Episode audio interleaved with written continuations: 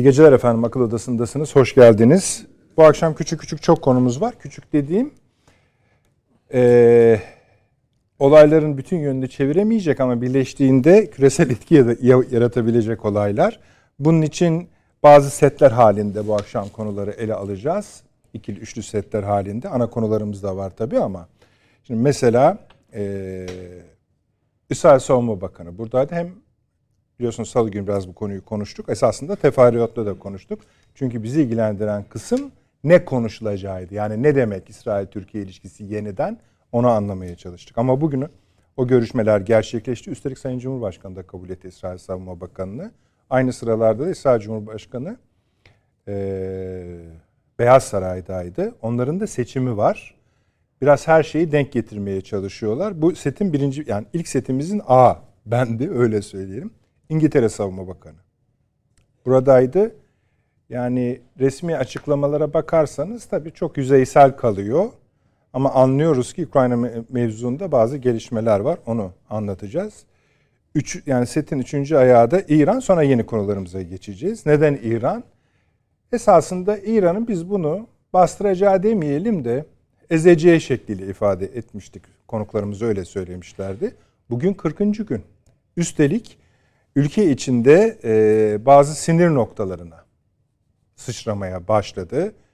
E, bazı özel şehirlerin özel mekanlarına saldırılar başladı ve bundan İran Tahran'ın çok çok rahatsızlık duyduğu hem İran Cumhurbaşkanı'nın açıklamalarından hem e, hem dini liderin hem de muhafızların açıklamalarından anlaşılıyor. Efendim sonra biraz daha konularımız daha büyük ayakları geçecek. Amerika Birleşik Devletleri'nde Başkan Biden'ın partisinden 30 tane parlamenter öyle söyleyelim milletvekili diyelim temsilciler meclisi üyesi aslında Ukrayna savaşına ilişkin bir metin verdiler. Açıkladılar. Mektup diyelim biz buna. Bu metinde bu işi bitir kardeşim dediler.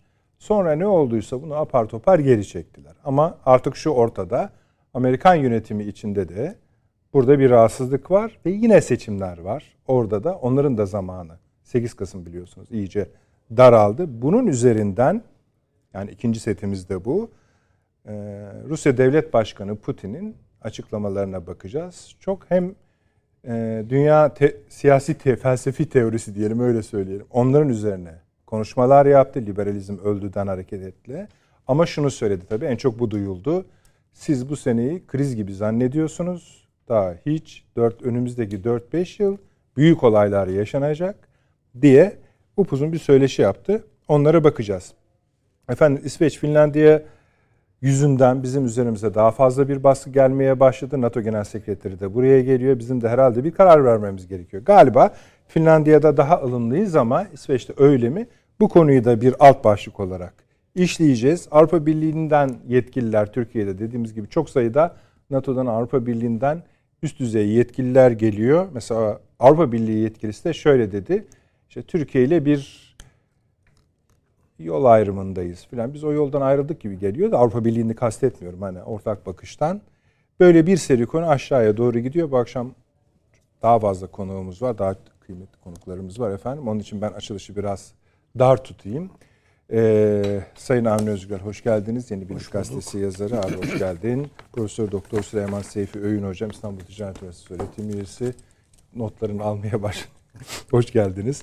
Profesör Doktor Çağrı Erhan, Altınbaş Üniversitesi Rektörü. Kıymetli hocam şeref verdiniz. Profesör Doktor Hasan Küni, İstanbul Kültür Üniversitesi öğretim üyesi. Hocam hoş geldiniz, şeref verdiniz. Avni abi şimdi o setleri tamamlayarak gidelim. Acele etmemize gerek yok. Mümkün olduğu kadar ana konulara daha az, az daha çok zaman ayırmak istiyorum. Evet. Ukrayna konusunda da bazı gelişmeler var çünkü. Ee, şimdi bir şu şeyi bir anlayalım önce. Biz biraz salı günü konuşmuş idik. E, ama sen e, İran'dan başla. Hani sen dediydin ya bunu Evet. ezerler diye. Başka bir şey mi Evet, söyleyeceksin? evet, evet. Evet. Ben diyorum ki yani tabii dediğiniz bu oradan başlayalım. Olur, onu nasıl istiyorsan. Önemli ama Şey mi konuşuyorsun? işte Cumhuriyetimiz ikinci asrına giriyor. Evet, yarın. basıyor. Değil mi? Şey 23'ünde de yarın bunun konuşması var. Evet, Onu yani söylüyorsun. Tabii yani ve- yani biz e, salı günü programa girdiğimizde kutlanmış olacak. Evet, açıklanmış. Bunun evet yani e, bu önemli bir şey ayak.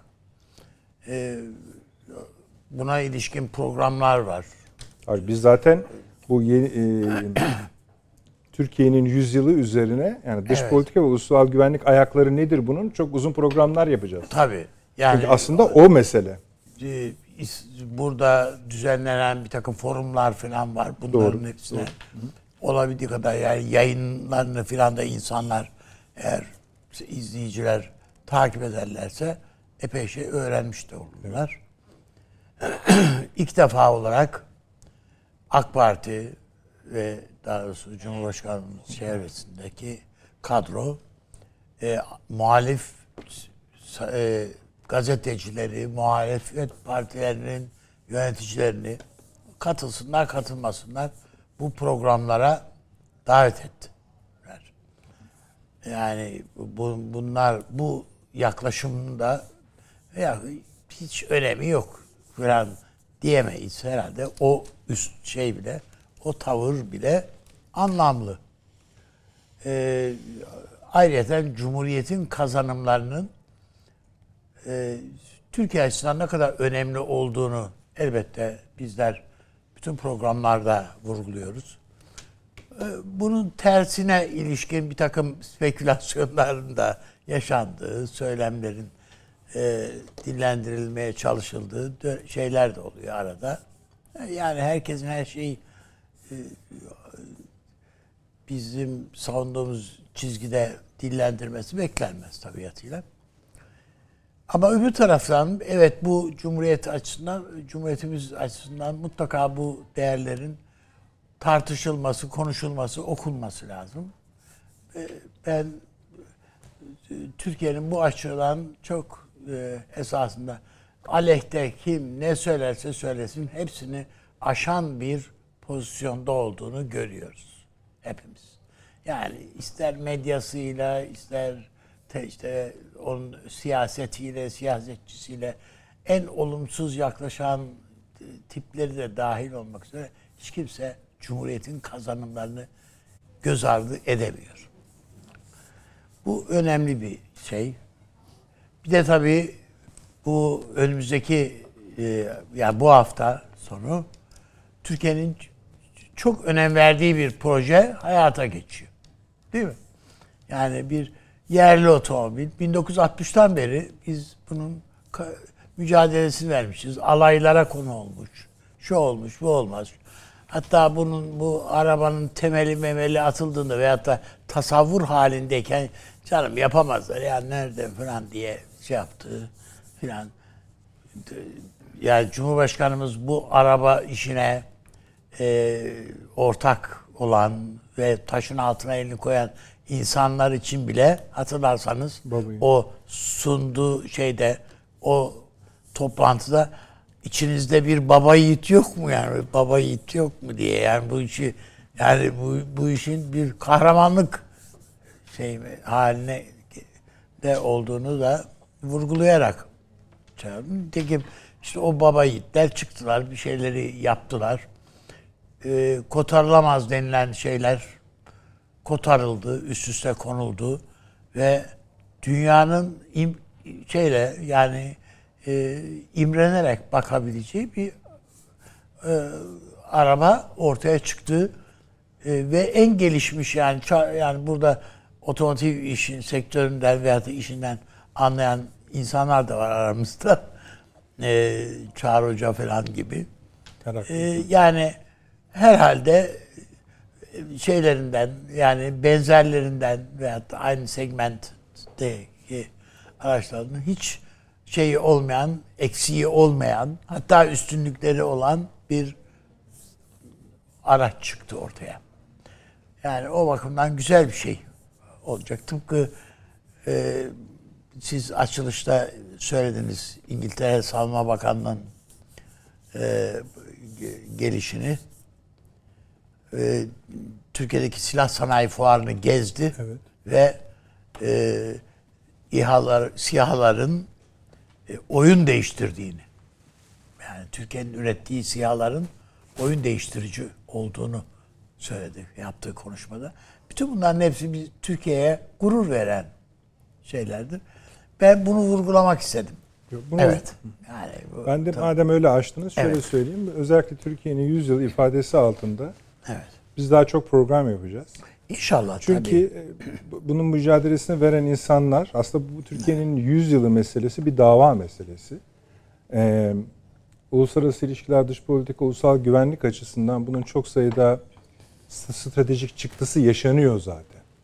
Bir fırsat zamanlaması da var burada. Bunu ayrıca inceleyeceğiz zaten. Hele bir yarın geçsin. Yarın cuma. Evet. Evet. Yani ben ben e, bunun yani fevkalade önemli olduğunu düşünüyorum. Teşekkür ederiz. İkincisi Buyurun. bu İran Hı, Oradan meselesi. buyurun. Hı hı. 40 onu hatırlatayım. 40 Evet. gün bu işte Bu bazı yerlere bu saldırılar. kızcağızın ölüm öldürülmesinden Den sonra ölmesinden başlayan. sonra başlayan olaylar var. Ee, dinmek bilmiyor ve e, neredeyse İran yönetimi de yani e, utanmasalar idamla yargılanacağı bir takım şeyler tehditler ortaya getiriyorlar. Ee, işte çünkü olaylar sırasında bazı şiddet Bugün bir yüzbaşı tabloları. öldürüldü mesela. Evet gibi onlar da ortaya çıkıyor.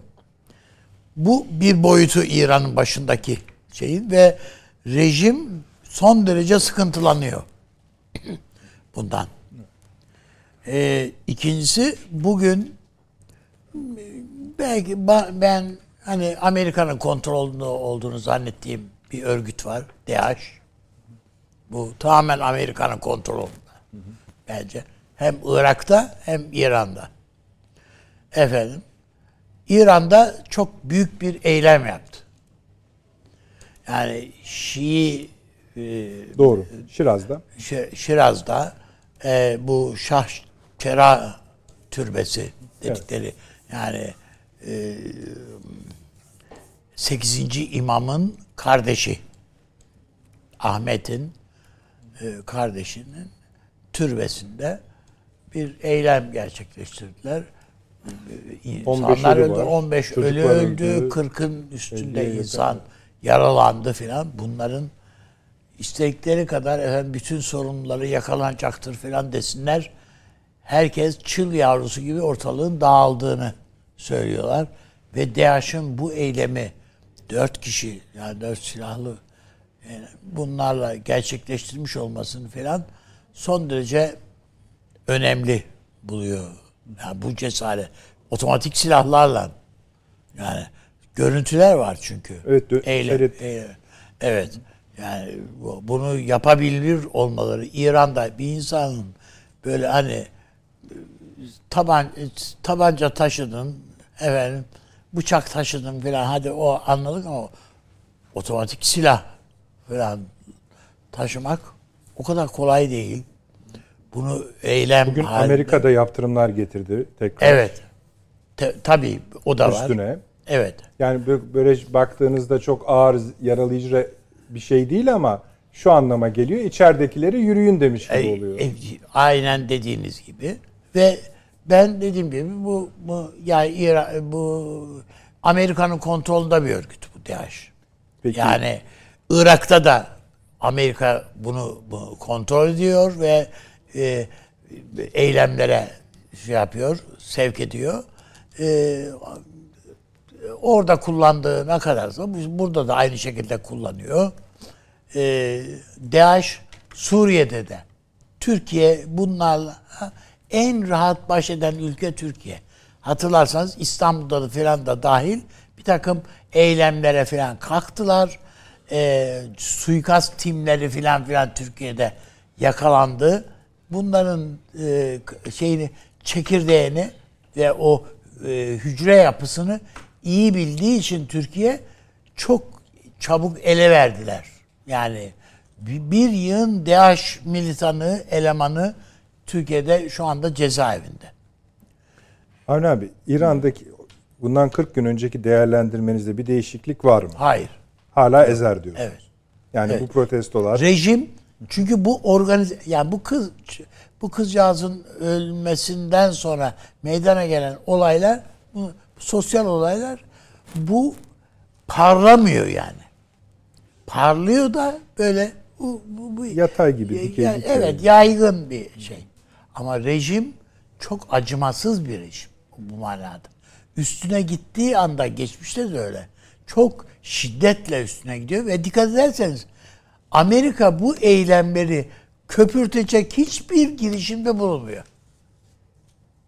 Peki. Bu önemli bir şey yani. Yani burada bir bent olmasının sebebi İran'ın pozisyonunu şu sıralarda bizi çok ilgilendiriyor. Evet. Sadece komşumuz olması nedeniyle değil, İsrail Tabii bir de yani Azerbaycan nedeniyle. Azerbaycan açısından da önemli. Bizim e, Orta, Orta Asya ilişkilerimiz açısından da bu önemli. Aynı şekilde e, Ermenistan meselesi açısından da önemli. Dü- Düşünebiliyor musunuz? Yani şey Paşinyan e, bu- bugün bir şey e, bugün pardon dün bir açıklama yaptı. Bir an evvel bu Azerbaycan'la barış anlaşmasını imzalattıracağız, hazırlayacağız, imzalayacağız diye İran kınadı. Yani halkın eğilim görüşlerini almadan böyle konuşuluyor falan gibi. E, ama Yani- 31'inde Soçi'de Rusya İşte tabii canım, taahhüdü var. gelecekler ikisi Tabii. de yani. Tabii. Bir de taahhüdü var yani. Putin'e. Dolayısıyla yani İran e, bu ama öbür taraftan da Türkiye'ye işte yeni bir boru anlaşması yapalım e, filan diye böyle O- onu takip ediyoruz yani. O Evet. nereye varacak? Ne kadar bunu bizim basınımız ne yazık ki Hiç, yani hiç. E. Enerji Bakanlığı üzerinden takip etmedi. Yani böyle bir şey geliyor mu? Sizin böyle Yani bir hazırlığınız yapıldı mı? var O bile- mı? yani o soru yani bile böyle bir teklif hakikaten var mı? Yani Dışişleri Bakanı'na söylenmiş olabilir ama bu nihayetinde bu boru ha- hattı Enerji Bakanlığı'nın işi. Gayet. Yani Dışişleri Bakanlığı'ndan Enerji o Bakanlığı'na kadar kritik aktarım- bir konu ki o. Gel bu Ha, yok. konuşulduysa yani. Çok Evet yani hiç böyle bir şey yok. Peki. Öbür taraftan tabii e, yani Güney Azerbaycan diyeceğimiz Tebriz ve çevresinde de bir kabarma var. Bir rahatsızlık var yani. Çünkü e, ekonomik olarak çöküntü halindeler. Yani düşünebiliyor musunuz? İran'dan bir ar- arkadaşımız da, ya buraya or- oraya birisi birisi gidiyordu da yani istediğim bir şey var mı gönderenle? Ya benim kız jiklet istiyor dedi ya. Türkiye'den gidiyorsun yani. Bu mudur yani? Ya boş ver başka şeyi. Yani sakız Anladım. gibi. Yani bu İran'ın maddi imkanlarının esasında neredeyse sınırsız diyebileceğin bir potansiyelinin olduğunu düşünün, gözünce önüne getirin.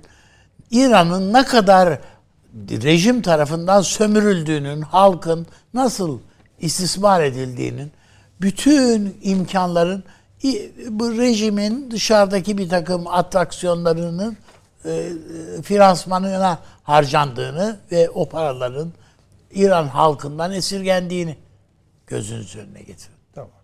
Seti tamamlayalım. Evet. Hemen İsrail'e geç. Yani biz konuşmuştuk. Belki Çağrı Hocam, Evet. Hasan Hocam daha çok konuşmak isteyeceklerdir o konularda. Evet. Ee, Ben gerçekleşti. mesela, e, gerçekleşti. Ben tabii seçim sonucu ne olacak? Yani İsrail seçimlerinin sonu ne olur bilmem. Ama devlet politikaları çok fazla değişikliğe uğramıyor. Yani evet Netanyahu gelirse biz çok sıkıntılanacağız filan filan. Ama Netanyahu da olsa Türkiye ile ilişkilerin onarılması yani Türkiye ile kanlı bıçaklı bir hale gelmeyecek. Yani e, bugünkü hükümetten, İsrail hükümetinden bir bir adım geride belki ilişkiler e, gelişecek ama nihayetinde e, bugün ki anlayış yani Türkiye ile ilişkilerimiz onarılmalı ve geliştirilmeli noktasından çok fazla farklı bir çizgi benimsenmeyecek. Ben Netanyahu da gelse artık Yunanistan'ın bu noktada kaybetmek durumunda olduğunu ki düşünüyorum. Bütün şeylerine rağmen ya yani olumsuz önümüzde işte yok İsmet'ti, o pol projelerdi filan istediği kadar yırtınsın. Yani Netanyahu da gelse ekonomik gerçekler önüne konduğu anda ne yapabilir ki yani? yani bütün bunların ben e, seçim şu da kazansa bu da kazansa bir e, noktaya ilişkileri sürükleyeceğini düşünüyorum.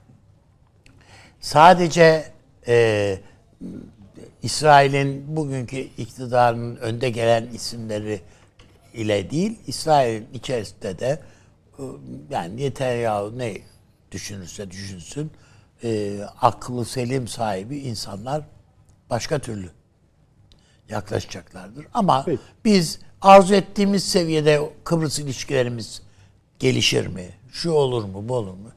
İsrail'in e, yani Netanyahu'nun geçmişteki politikaları, Kıbrıs'la ilgili yaklaşımları, şu bu filan bizi ne kadar olumsuz çizgi e, şey yapılar, köpürtür onu, onu bilemiyorum tabi. Bilemiyorum değil yani mutlaka e, Rumların Güney Kıbrıs'ın istediği, Yunanistan istediği şeyler orada e, yapılma noktasına ge- gelebilir. Ama işte öbür taraftan da bir Rusya var. Herhalde Rusya, aa Netanyahu geldi, kazandı. Bu da bizim için daha şeydir falan deyip bu Kuzey Kıbrıs'la ilgili Ankara'ya verdiği bir takım sözlerden geriye gidecek değildir. Ve Türkiye e, Kuzey Kıbrıs'ı tanıma, tanıttırma bir takım ülkeler nezdinde tanıttırma e, eğil arzusundan artık geriye çok fazla dönemeyecek noktada. bunun bunun şeylerinden birisi illa işte oraya temsilcilik açsın, e, şu yapsın, bu yapsın değil. Olumsuzluk e, işareti olarak gördüğümüz şeyleri geriye çekilmesi de yani 100 tane böyle unsur varsa bunlardan 30'unun 40'ının ortadan kalkması bile Türkiye açısından kazanımdır. Keza Türkiye'nin işte diğer Afrika ülkeleri nezdinde, e, Orta Doğu ülkeleri nezdinde bu noktada daha fazla hele bu Rusya eğer şeyi gerçekleşirse daha henüz gerçekleşmiş değil o temsilcilik şeyi. E, eğer gerçekleşirse bunun Orta Asya'da bir takım e, olumlu yansımaları olabilir. Yunanistan bunların hepsine karşı çıkacaktır. Yani tepki gösterecektir. Son Engellemeye de çalışacaktır. Abi, evet. Zamanı şey evet. kullanmaya çalışıyorum. Evet. Kısaca rica ederim. İngiltere Savunma Bakanı da buradaydı. Onu da konuştuk Fevkalade güzel. Evet fevkalade çok güzel. doğru. Niye güzel abi? Yani bizim açımızdan fevkalade olumlu. Yani adam yani yaptığı tespitler bakımından da yani bunlar öyle gizli kapaklı yapılmış tespitler değil. Türkiye'nin silah sanayindeki gelişmelerin heyecan verici olduğunu söylüyor. Ve üretilen silahların e, oyun şey değiştirici. E, oyun değiştirici nitelikte olduğunu ifade ediyor. Ve bizdeki basın daima işte o e, silah fuarındaki şeylere baktı. Oysa bu e, içeride yapılmış bir takım görüşmeler var. Herhalde bir takım şeyleri orada daha farklı söylemişlerdir. Ben e, İngiltere'nin adam gerçi Hintli bir başbakanın e, atandığı gün geldi. Tekrar evet, yani tabii, görevdeydi de. Ata, evet doğru. Tekrar imzalandı Bu için. evet. E, biz, İlk ziyareti yani. Biz de dahil e, yani ya biraz böyle kaç ay dayanır bu, Vallahi bu, bu filan diyerek tam de baktık. verecek zaten. Evet. Şu, onu bilemiyoruz ama umalım ki orada görev yaptığı sürece e, Türkiye'nin meramını anlatabileceği bir kadro Peki. oluşsun. Teşekkür ederim. Süleyman Hocam, İran, İsrail, İngiltere. Üçlü bir set. Sonra ana konumuza geçeceğiz. Hani Yani bu e, devrimlerin tarihinde ilginç bir şey vardır.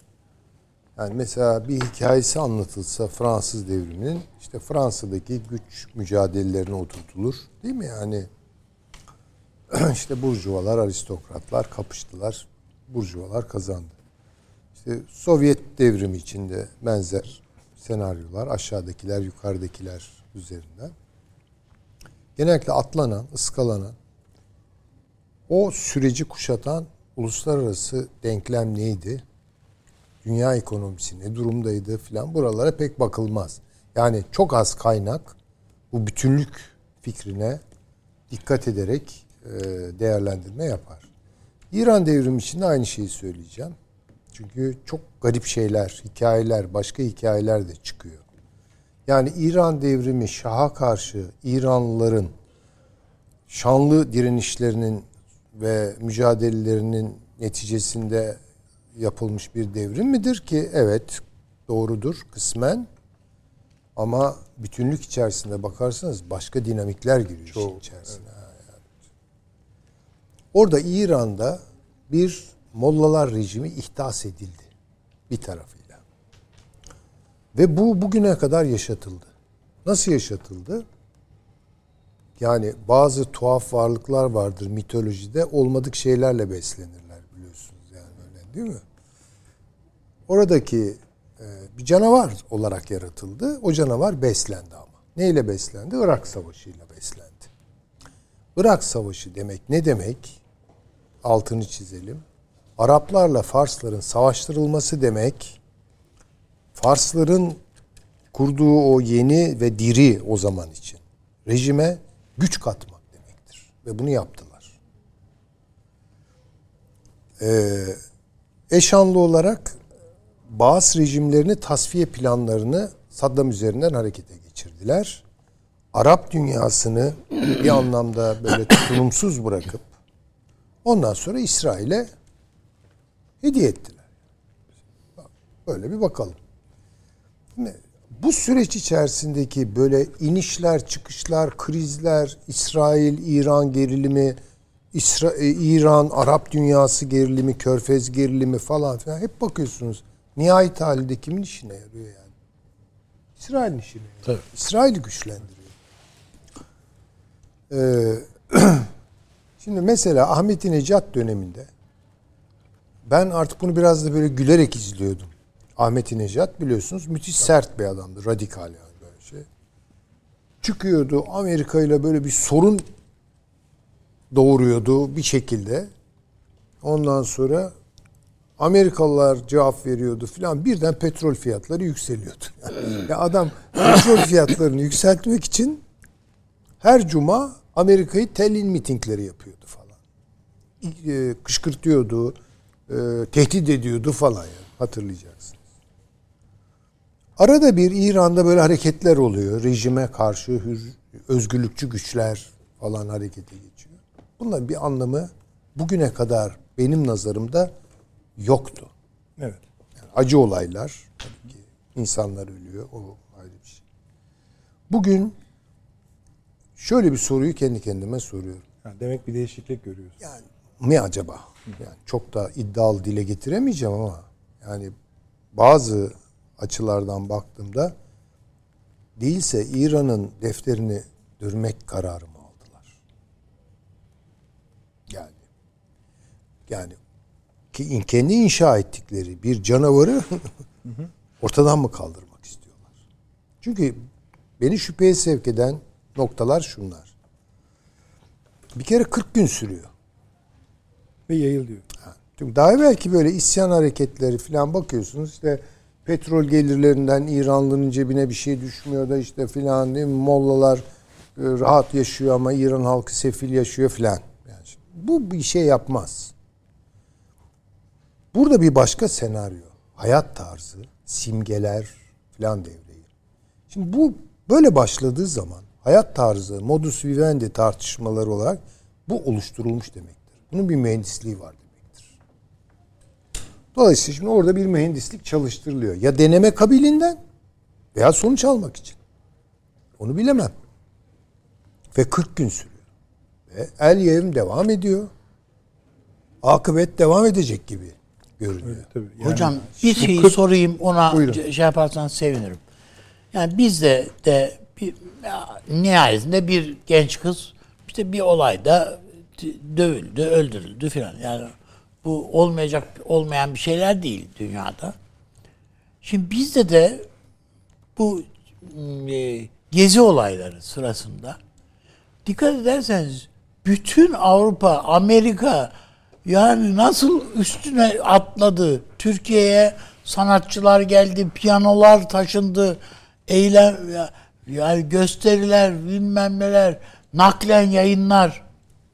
Şimdi bakıyorsun ne Amerika'nın Amerika İran'ı ipliyor ne Avrupa'da bir bu e- şeyin bir yansıması var.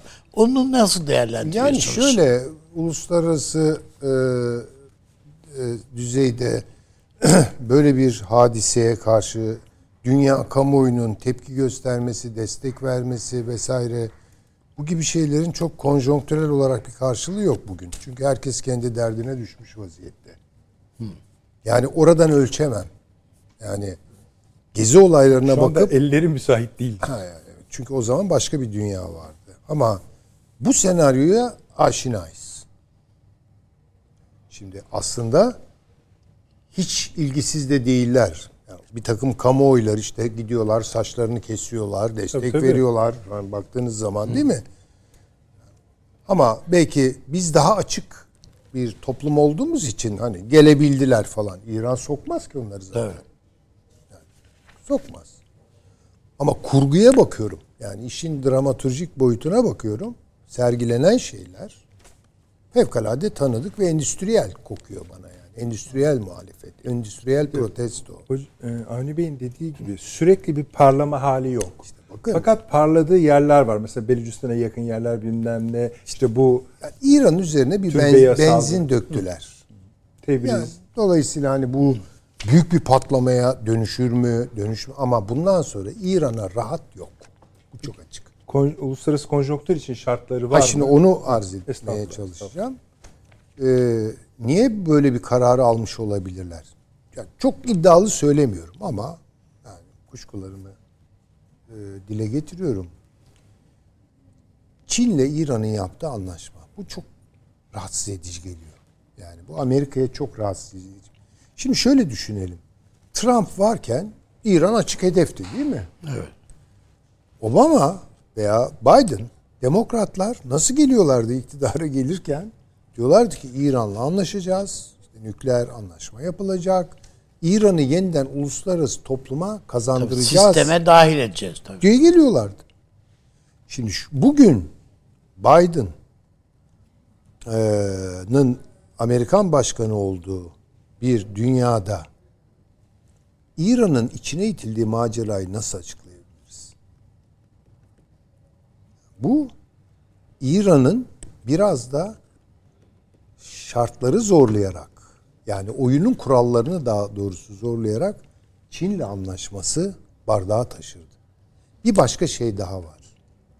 Ukrayna bir merkez üssü deprem, depremin merkez üssü. İkinci bir merkez üssü daha Kafkasya ilan edildi. Buradan Türkiye ile İran'ı son derece zor duruma sokacak, belki savaşın eşiğine getirecek belli senaryolar pişiriliyor olabilir. İsrail buraya doğrudan müdahildir. Bakın. yani şu an İsrail'in sınırları en kuzeyde nerede derseniz Kafkasya'da. O doğru. Dolayısıyla ben bu Çin, İran, işte içine Rusya da giriyor. Rusya-İran ilişkileri falan da giriyor. Yani biraz biraz galiba ya şu İran'ı artık ya yeter. Yani bu ilan ya zaten Biraz bitmez. düzenlensin? Yani İran'ın buna nasıl cevap ver? İran bu oyunu görüp kendini revize ederse ve kamuoyunu yeniden kazanacak bir iç siyaset geliştirebilirse Ha, belki. Ama artık bunun çok da kolay olacağını zannetmiyorum. Muhtemelen Üstad'ın dediği gibi çok sert bir şekilde girecekler bu e, Üst kavganın tarafa da içine. direniyor. Yani mesela Rusya ile yakın ilişkileri var ama işte e, Ermenistan olayında gördüğümüz gibi oraya da gidip işte karakoldur vesaire. İşte bakın bütün bunlar rejimin sonuna işaret eden. Yani bu kadar çünkü kuzeyden sıkıştırılıyor. Değil mi? İçeriden sıkıştırılıyor. E bakıyorsunuz e, şeyle e, İsrail'le zaten çok tırmanıyor ilişkiler. Şimdi gördüğüm kadarıyla İran'ı olduğu haliyle değil birkaç parçaya parçalayarak Ha, belki diyorsun. yani Nasıl olsa bir şekilde Irak bölünüyordu. çünkü zaten. Suriye bölündü. yani bunlar bir şey bir yeri kontrol etmek istiyor, istiyorlarsa parçalamadan bu işe soyunmuyorlar. Mutlaka bir parçalanma senaryosu da var orada. Yani demek istediğim çok e, farklı düşünüyorum biraz yani bu konuda. Ya bunlar gelir geçer filan demeyin biraz uzağındayım. Peki işte bir tek zıt yönde bir tek bu bahsettiğimiz enerji görüşmesi Rusya'nın Türkiye ile birlikte vaziyet ettiği yeni şablon İran'la Türkiye arasındaki böyle bir anlaşmayla pekiştirilirse ne düşünürsünüz? İran'la Türkiye arasında. Şu, Şu yeni bir hat. hattı. Yani ne Vallahi- kadar gerçekçi o boru hattı hakikaten var mı? parçaya eklemlenir mi? Hani arkası da getirilir. Yani bu bunlar çok bence olması gereken fakat hem Farsların hem Türklerin hem Kafkasya halklarının herkesin faydasına ama bu dünyada bunları düşünmek çok lüks olur mu olmaz mı onu ben bilmiyorum. Yaptırırlar mı yaptırmazlar mı onu bilmiyorum. Ama gördüğüm kadarıyla İran üzerinde bir bir farklı bir e, ne duruş var şu aralar. Yani biraz sıra dışı şeyler görüyorum. Bunun ucu biraz da Türkiye'yi tutuyor onu da söyleyeyim. Yani Türkiye İran tehlikeli gerilimini acaba istiyorlar mı yani? Kim isteyebilir filan düşünmek lazım. Ee, İsrail ister hocam başka kim Yani diyecek işte yani. onu diyorum ben de yani. Bazı Biraz- sorular zaten biraz- hani cevabın içinde taşıyor. Ee, şeyi geçeyim mi? Uzun konuştuk e, İsrail Öyle ve İngiltere mı? ziyaretlerini yani Savunma Bakanı. Yoksa İran özelinde bunu da eklemek ister Yani misiniz? neyi soracaktınız? Ee, İsrail Savunma Bakanı ve İngiltere Savunma Bakanı'nın Türkiye ziyaretleri konusunu. Çok samimi düşüncemi söyleyeyim. Tabii, Hiç ederim. ayrı yormam ben böyle şeyleri. Ha, ikisini de. Ayrı yormam efendim. Ya bir İngiltere konuşuyoruz. Bu ziyaretten bağımsız zaten hayırsız bir İngiliz İngiltere'yi konuşuyoruz. bir İsrail konuşuyoruz bu ziyaretten bağımsız. Hayırsız işler yapan bir İsrail'i konuşuyoruz. Yani şimdi bunların çok özür dilerim dış, maliye şeyleri, dışişleri bakanları veya savunma bakanları gel diye yani buradan böyle harika sonuçlar falan. Çok titiz herhalde devlet yetkililerimiz. Bu kadar benim gibi saf değildirler. Ee, şeyi inceleyeceklerdir derinliğine yani. Orada ne konuşuluyor? Çünkü İngil İngiltere Dışişleri Bakanı'nın veya Savunma Bakanı'nın veya hangi bakan olursa olsun, başbakanın söylediği bir cümleyi doğrusal olarak anlamaya kalkarsanız hata yaparsınız. Yani. Şimdi hep mefhumu muhalifinden herhalde tarıyorlar şu an. Yani mesela bir şey dedi diyelim ki İngiliz ziyaretçimiz dedi ki ya Türkler aslan kaplan falan ne diyor gerçekten aslında diye düşünüyorlardır. Ya bu mesela Fransa olsa böyle olmaz ya da Almanya olsa böyle olmaz. Bunlar düz kafadır yani. Atlantik'in havası mı suyu mu değiştiriyor bazı şeyleri. Onun için yani ben o ne güzel yani düz okumalarla bir şey söyleyemem. Bir de tabii Sizin bu cevabınızı yeterli göreceğiz şu sebepten dolayı. Çünkü Çağrı Hocam'la Hasan Hocam salı günü yoktular. Biz şu konuyu konuştuk. Ne konuşacaklar diye. Tam biz listede çıktı. Yani salı günkü programın hani en kıymetli Nedret Beyciğim çok özür dilerim. Şeyi söyledik mi? Doğu, Doğu Akdeniz'i konuştular mı? Kavkaslar, Doğu Akdeniz, Rusya, Doğu Akdeniz Ukrayna. konuşuldu mu? Hayır. Ha bilmiyorum. Hayır. Ha, Hiç ama- zannetmiyorum. ha, Hayır. Doğu Akdeniz enerji açısından değildir de belki hani Yani Türk-Yunan ilişkileri, İsrail-Yunan herhalde- ilişkileri hiç zannetmiyorum yani. belki şey konuşmamış Ama. Kafkasya konuşulmuştur. Tabii. Ukrayna konuşulmuştur. Bundan adım kadar eminim. Bu şekilde de listede bir çıkmıştı onun için. Hani onun da şeyini koyayım, ismini koyalım. Tamam mı hocam? Yani Yok şeyi konuştuğumuz için sonra zaten ana yani. konuya geçince daha uzun analizler düşünmek lazım. Bir ziyaretle çok anlaşılır değil ama Türkiye-İsrail ilişkilerinin düzelmesini teşvik eden motivasyon kaynakları nedir? Böyle sormak lazım. Onun üzerine düşünmek lazım. Ya durduk yerde devletler birbirine omuz atmaz. Durduk yerde devletler kucaklaşmaz da. Tamam, o zaman bizi niye kucakladılar? İşte yani bir Türk atasözünü düşünmekte fayda. Ba- evet hocam bizde Tamam, sen sadece bizde bayram değil, seyran değil. ya, Eniştemiz falan diyoruz ama bir tek şey var. Bu adam Yunanistan'a gitmek programında vardı. Ona hiç güvenmem. Bunlar yani bunlar Ve onu iptal edip Türkiye'ye geldi. Bugün Acaba Almanya bu- şansölyesi bu de Türk- şeydeydi, Yunanistan'daydı Hüseyin Hocam. Akdeniz enerjisi herkesindir, bütün komşularınındır dedi. Çıktı işin Derler içinden tabii. ama arkada da kaç tane silah satış anlaşması yapıldı bilmiyoruz yani. ama yapılmış. Neyse, konuşacağız. Çağrı Hocam buyurun. Üçlü parça. İran'da olup bitenler sadece Türkiye değil bütün bölgeye ilgilendiriyor. Ee, çok yakınımızda olan yüzlerce yıldır birlikte yaşadığımız ama maalesef iktisadi, siyasi, içtimai dengeler hakkında belki de üniversitelerimizde yani yüz kadar belki mütehassıs bulamayacağımız lisanıyla bilen, tarihiyle bilen, dengeleriyle bilen, orada yaşamış bir ülke. Yani bunun tersi mesela İran'da mümkün değil. Onlarda daha fazla Türkiye'yi tanıyan, burada gelmiş, okumuş, diploma almış, oraya dönmüş insan var.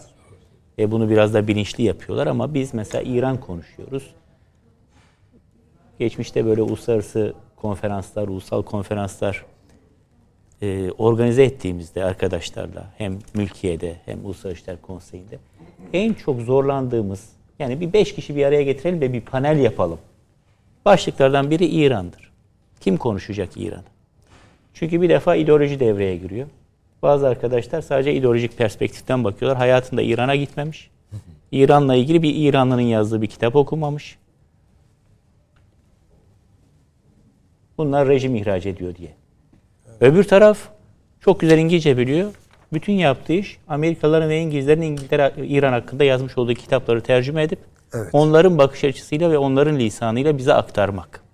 Çok az arkadaş bulup gerçekten İran çalışan ki onlardan biri şimdi Orhan Karaoğlu var. Çok güzel bir kitap çıkarttı. Herkese tavsiye ederim. İran siyaseti hakkında, İran e, toplumsal gelişmeler çok güzel bir kitap. Ona bir bakılabilir ama çok az insan vardı. Yavaş yavaş yetişiyor. Şimdi böyle bir ortamda şunu bir defa unutmamak lazım. 2500 yıldır en az bu coğrafyada var olan bir devletler silsilesinden söz ediyoruz. Yani Perslerden başlarsınız. Sasaniler, değil mi? Akabinde Safeviler. Safaviler, yani Türk aileleri, Safaviler, Kacarlar, bunlar idare etmiş. Türk hanedanları. Arkasından Pavlevi, Pehleviler. Değil mi? Sonra işte İslam inkılabı sonrasında İslami rejim. Bu süreç zarfında İran'da çok isyan olmuş. Çok hükümdar indirmişler, hükümdar çıkarmışlar.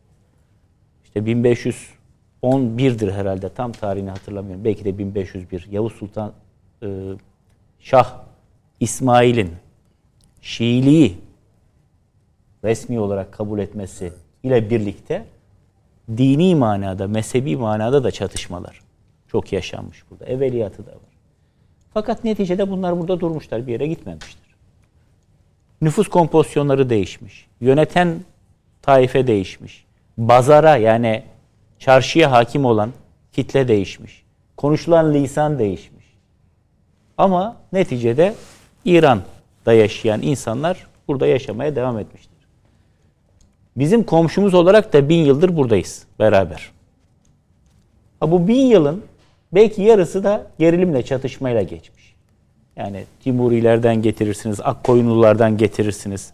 En sonuçta Uzun Hasan dediğiniz kişi de o coğrafyadan gelen bir insan. 1473'te Otlukbeli. Otlukbeli işte Değil mi? hocam. Oradaki Savaş. anıta baktığımız vakit zaten görüyoruz. Anlamı- bir yüzünde anlamı- Fatih'in portresi var, öbür yüzünde e, Uzun Hasan'ın portresi. İşte Hanımı Türk. e, Trabzon Rum imparatorunun kızı. Yani Şah İsmail'in ailesine baktığınız zaman geçmişi öyle. Şimdi bu coğrafyada bir sonra işte Çaldıranlar, arkasında Şah Tahmasp döneminde kanunu ile olan yaşananlar ama bir gerçek var ki 1639'da Kasr-ı Şirin Anlaşması'nı yapmışız. Kasr-ı Şirin Anlaşması'yla aşağı yukarı bugünkü Türkiye-İran sınırı ortaya çıkmış. Zaman içerisinde sınır çatışmaları var, gerilimler falan var ama asla o daha evvelki dönemdekine benzer bir çatışma biz bunlarla yaşamamışız. Hatta müşterek tehditler karşısında yakınlaştığımız dönemler olmuş. Veyahut bu ülkeler arasında müşterek iç tehditler dolayısıyla da bir takım düzenlemeler olmuş. Mesela Küçük Ağrı'nın İran'dan Türkiye'ye geçişinde biliyorsunuz Atatürk hakemlik ediyor. Evet. Doğru. Yani İran Şahı diyor ki ya diyor bu hususta diyor sen hakem ol diyor. Yani zaten taraflardan biri biziz. O kadar bize itimat ediyor ki. O zaman Muhammed Rıza Şah. Evet. Atatürk'te o küçük bir arazi var biliyorsunuz. Tarımsal e, arazi. Tamam bunu verelim İran tarafına ama küçük ağrıyı biz alalım. Meşhur bir lafı vardır Atatürk'ün. Anası bizdeyken kızı karşı tarafta kalmasın ama mesele ne?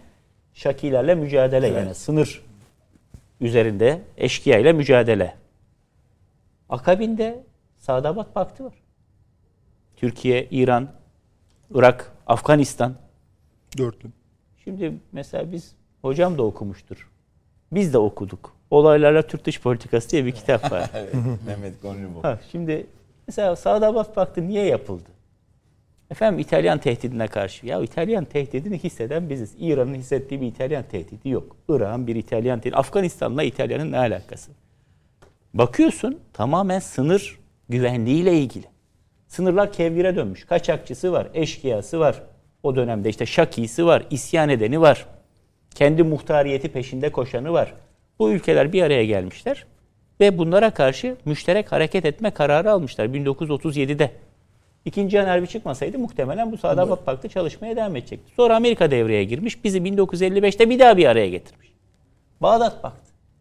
Türkiye, Irak, İran, İngiltere, Evet. Amerika dışarıdan destekliyor. 58'de isyan sebebiyle devriliyor Irak kralı. Irak devre dışı kalıyor ama Türkiye, İran Bağdat Paktı'nda Evet. devam ediyorlar. Ve İngiltere. Sonra Sento. bu berhava oluyor. İşte Sen- Sento adını alıyor o Evet. tarihten itibaren. Berhava oluyor. Yerine RCD. Regional Cooperation for Development. Türkiye, İran bu sefer Pakistan Evet. devreye giriyor. Sonra bugün ne var? Eko. Yani biz bundan sonra rejim değişmiş, şah gitmiş, gelmiş falan bakmadan bir iktisadi işbirliği bu coğrafyada beraber olalım ama bir yandan da çok ciddi rekabet içerisindeyiz. Türkiye'nin içindeki bir takım faaliyetleri, Türkiye'nin yakın çevresindeki bir takım faaliyetleri. Bu yaparken doğal gazımızın bir kısmını oradan almak, ticaret yapmak falan. Bütün bunları alt alta koyduğumuz zaman bir, İran'ı değerlendirirken, ne söyledim bu kadar konuştum. Bir, İran'ı değerlendirirken İran'ın iç dinamiklerini göz önünde bulundurmadan bir değerlendirme yapmak ayaklarımız yere basmadan havada uçmak anlamına gelir. 1939 doğumlu bir dini lider var. 1939. 83 yaşında. Heh, 83 yaşında. Şimdi bu dini lider deyip geçmemek lazım. Yani bu dini lider Irak'ta da dini liderler var. Değil mi? Sistani var mesela. O da bir dini lider. Ve Ayetullah uzmadır yani. Ordinarius profesör. Esas babası da ama Ha, öyle der. Ama ama burada velayeti fakih mekanizması. Yani o dini lider aynı zamanda vali fakih. evet. merci taklit bütün rejim sistem onun üzerinden kurgulanmış durumda. İran'da şunu niye hiç aklımıza getirmiyoruz? Acaba bugün olup bitenlerin 40 gün sürmesi, devam etmesinin arkasında bir de sonrasına bir hazırlık mı var? Ne demek bu? E şimdi bu şöyle oluyor. Electoral college var orada da. Tam Amerikan tabiriyle söyleyelim. Papa seçimi gibi bir şey yani. Kim seçecek bir sonrakini? Kimler arasından seçilecek? Şimdi orada teşbihte hata olmaz. Akademik titirlere benzeyen bir takım titirler var. Mesela Molla dediniz. Molla aslında doktora sahibi olan. Yani medreseye gitmiş, bir tez hazırlamış, doktora sahip olmuş. Doçent olması hüccetül İslam. O artık böyle bir şeyler de iştihat falan yavaş yavaş yapıyor filan. İştihat yapma noktasına geldiğinde ayetullah oluyor. Ama bunların hepsinin ötesinde kendisinin merci taklit olduğu, taklit edilerek ibadet edilen ayetullah uzmalar var. Evet. Büyük ayetullahlar. O elekt- seçici konsey o ayetullahlar arasından gelecek. Ve onların mesela kimler olduğunu bilmeden, geçmişte Cumhurbaşkanlığı seçimlerinde kimin arkasında durduklarını bilmeden, kimi desteklediklerini bilmeden, daha evvel biliyorsunuz bunlardan bir bölümü gözaltına, yani ev hapsine alınmış olanlar var. Tabii. Seçimlerdeki tavrı sebebiyle, durdukları yer sebebiyle. Bunları bilmeden değerlendirme Hatta yapmak ırkı mensu, mensubiyetleri dolayısıyla O da var. Şimdi dolayısıyla ben şöyle değerlendiriyorum. Biz Hocam ya sisteme zaten soru biraz şöyleydi. Şu cari durum sisteme yönelik bir değişiklik yaratır mı bu olaylar? O şekilde büyür mü? yaratmaz. Ha, yaratmazsa bu dediklerinizin hepsini bilmemiz gerekiyor. Ben- Yaratıyorsa ben- ben- hiç önemi yok. Şimdi bakın ben yaratmayacağını düşünüyorum. Ben bir İran uzmanı değilim. Abi İran uzmanı arkadaş da gelir bana der ki sen yanlış biliyorsun. Çok şey değişti şöyle şöyle şöyle. Ama şunu görüyorum ve biliyorum. 1979'da İran İslam İnkılabı olmuş. O tarihten itibaren yetişen bütün nesiller endoktrinize edilmiştir. Yani nasıl İsrail'de ilk mektepten hatta anaokulundan itibaren Siyonizm insanların zihnine nakşedilir. Ve ben Siyonist değilim demek vatan hainiyle eşdeğerdir. İran'da da İran eğitim sistemi içerisinde yetişen bütün genç kuşaklar İran İslam İnkılabı'nın temel prensipleri, Hümeyni'nin akidesi, ilkeleri ve İran kimliğinin temelinde bir amalgam olarak din kardeşliğinin olduğu. Çünkü etnisiteye indirgediğiniz zaman et- daha Türkler var, yarısı Persler kadar. E, Kürtler var, Araplar var, Baluciler var, Türkmenler var. Yani yüzdelerini de verirdim Türk Hayatı bize nakşetmişti zihnimize ama yüzdeler değişmiştir. o tarihten. Yeni çalışıp gelmedim yani. Ama çok farklı bir etnisite söz konusu. Yapı söz konusu. Amalgam birleştirici unsur ne? Din. E, yetişmiş kuşaklar milyonlardan söz ediyoruz. Çok isabetli söyledi hocam. Irak Savaşı esnasında milyonlarca insan hayatını kaybetti. Bir milyondan fazla galiba. İranlı. E bunların dulları, yetimleri. Bunlar devlet tarafından. İran'da mesela vakıflar ekonominin gerçek sahibi. Dini vakıflar. E vakıflar bakıyorsunuz fabrikaları var orada insan çalıştırıyor. Otelleri Birilerine var. maaşa bağlamışlar vesaire. Böyle kolay kolay bir takım olaylardan dolayı İran nüfusunu göz önünde bulundurun. Tamam bütün şehirlere yayılmış bir takım hadiseler var. Bu hadiseleri çıkış sebebinden uzaklaştırarak başka yerlere taşımak isteyen. Evrilmek. Bakın dış değil bu. İç dinamikler var. Bu ben yine katılıyorum hocama. Yok Amerika yapıyor, ediyor. Yok Amerika'nın bir şey yaptığı yok. Amerika böyle olmasını da çok istemez yani. Hele Biden yönetim. Yani bunlarla tekrar bir anlaşmayı yapalım diye oturmuşlardı. Şimdi karma karışık bir yer. Kimle anlaşma yapacak? Tam tersine bunlar belki de rejim daha da sertleşerek milli çıkar çerçevesinde biz bomba yapmalıyız falan deyip o açıklıkta söylemezler de. Buna sokağa dökülen herkese hain ilan edebilirler mesela. Dolayısıyla bizim bir defa katiyen değerlendirme yaparken iş dinamikleri göz önünde bulundurmamız gerekiyor. İkincisi de biz bunlarla birlikte yaşıyoruz. Önümüzdeki yüzyıllarda da birlikte yaşamaya devam edeceğiz. Şöyle bir soru soralım. Mesela bizim son 600 yılımızda 1500'lerden işte bugüne, 1400'lerden bugüne. İstanbul, Delhi ekseninde Türk aileleri arasında çatışma ve rekabet yerine dayanışma ve işbirliği olsa idi. Acaba dünya tarihi nasıl bir yön alır? Hocam Venedik'in şey. Venedik'in yaptığı şey sabahtan akşama Akkoyunlu'yla işbirliği yapayım, Evet. İran'la işbirliği yapayım. Kime karşı? Osmanlı'ya karşı. Da, öyle. Ne zaman Osmanlı padişahı o tarafa bir sefere çıksa bu tarafta bir karışıklık çıkmış. Değil mi? Ya bütün şehzadelerimizi ayartanlar Benim bunlar adetim değil değildir. yani? Tarihte keşkeler belki olmaz ama Evet. bir defa bunun farkında değiliz. Ben 93 senesinde mülkiyeyi bitirdim. Şimdi kapandığı için rahat söyleyeyim. Tercüman gazetesinde dış politika muhabirliği yapıyorum. Asistanlık imtihanı açıklana, aç- açılana kadar gideyim orada şey yapayım. Beni seçimi takip, referandumu takip etmeye Bakü'ye gönderdiler. Referandum şu, Elçi Bey devrilmiş. Suret Usuyunov'un darbesiyle. O Keleki'de Nahçıvan'dan Haydar Aliyev gelmiş. Haydar Aliyev Cumhurbaşkanı olacak ama bir referandum halka soruyor filan. Ben de takip ediyorum. 21 yaşındayım yani. Oradan da yazıyor böyle dakikayla falan bildiriyoruz. O sırada bir boş vakit bulduk. Bir meydana gittik. Meydanda bir heykel. Heykelin üstünde bir adam. Ya bu ne heykel? Kim bu dedim. Şah İsmail Safavi dediler. Ya dedim siz bu heykeli niye buraya koydunuz kardeşim dedim ya. Bu dedi bizim milli kahramanımız. Ya şimdi öyle bir eğitim sistemi mi ki bizde? Biz bu ikisinin Türk olduğunu farkında değiliz. Öğretmemişiz. Ya bu da Türk, bu da Türk. Nadir Şah da Türk. Yani o sırada Babürler şey yönetiyor, Hindistan'ı yönetiyor. Yani biz aslında Kanuni Sultan Süleyman döneminde bu dinden, Nazlı bu dinden, Budapeşte'den, Delhi'ye hatta ve hatta Kalküta'ya kadar. Bu geniş alanda Türklerin yönettiğinin farkında değil bizim genç nesiller. Biz öğrenmedik böyle.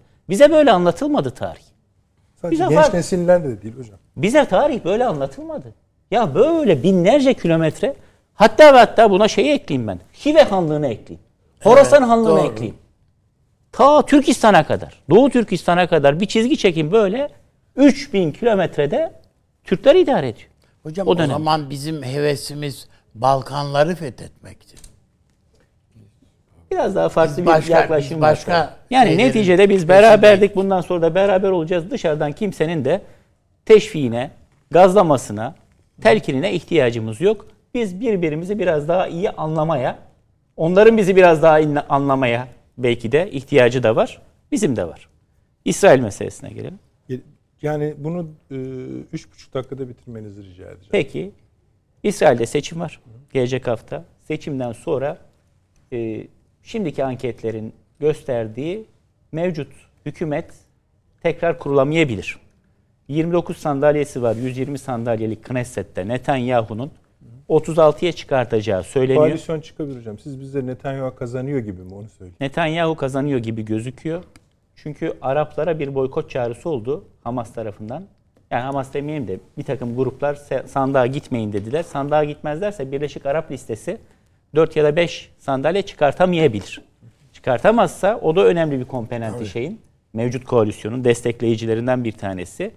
E, mavi beyaz düşüyor. Şey düşüyor. E, öyle olunca da Netanyahu'nun tekrar gelme ihtimali beliriyor. Şimdi biz bu adam bu adam 16 sene başvekillik başbakanlık yaptı İsrail'de.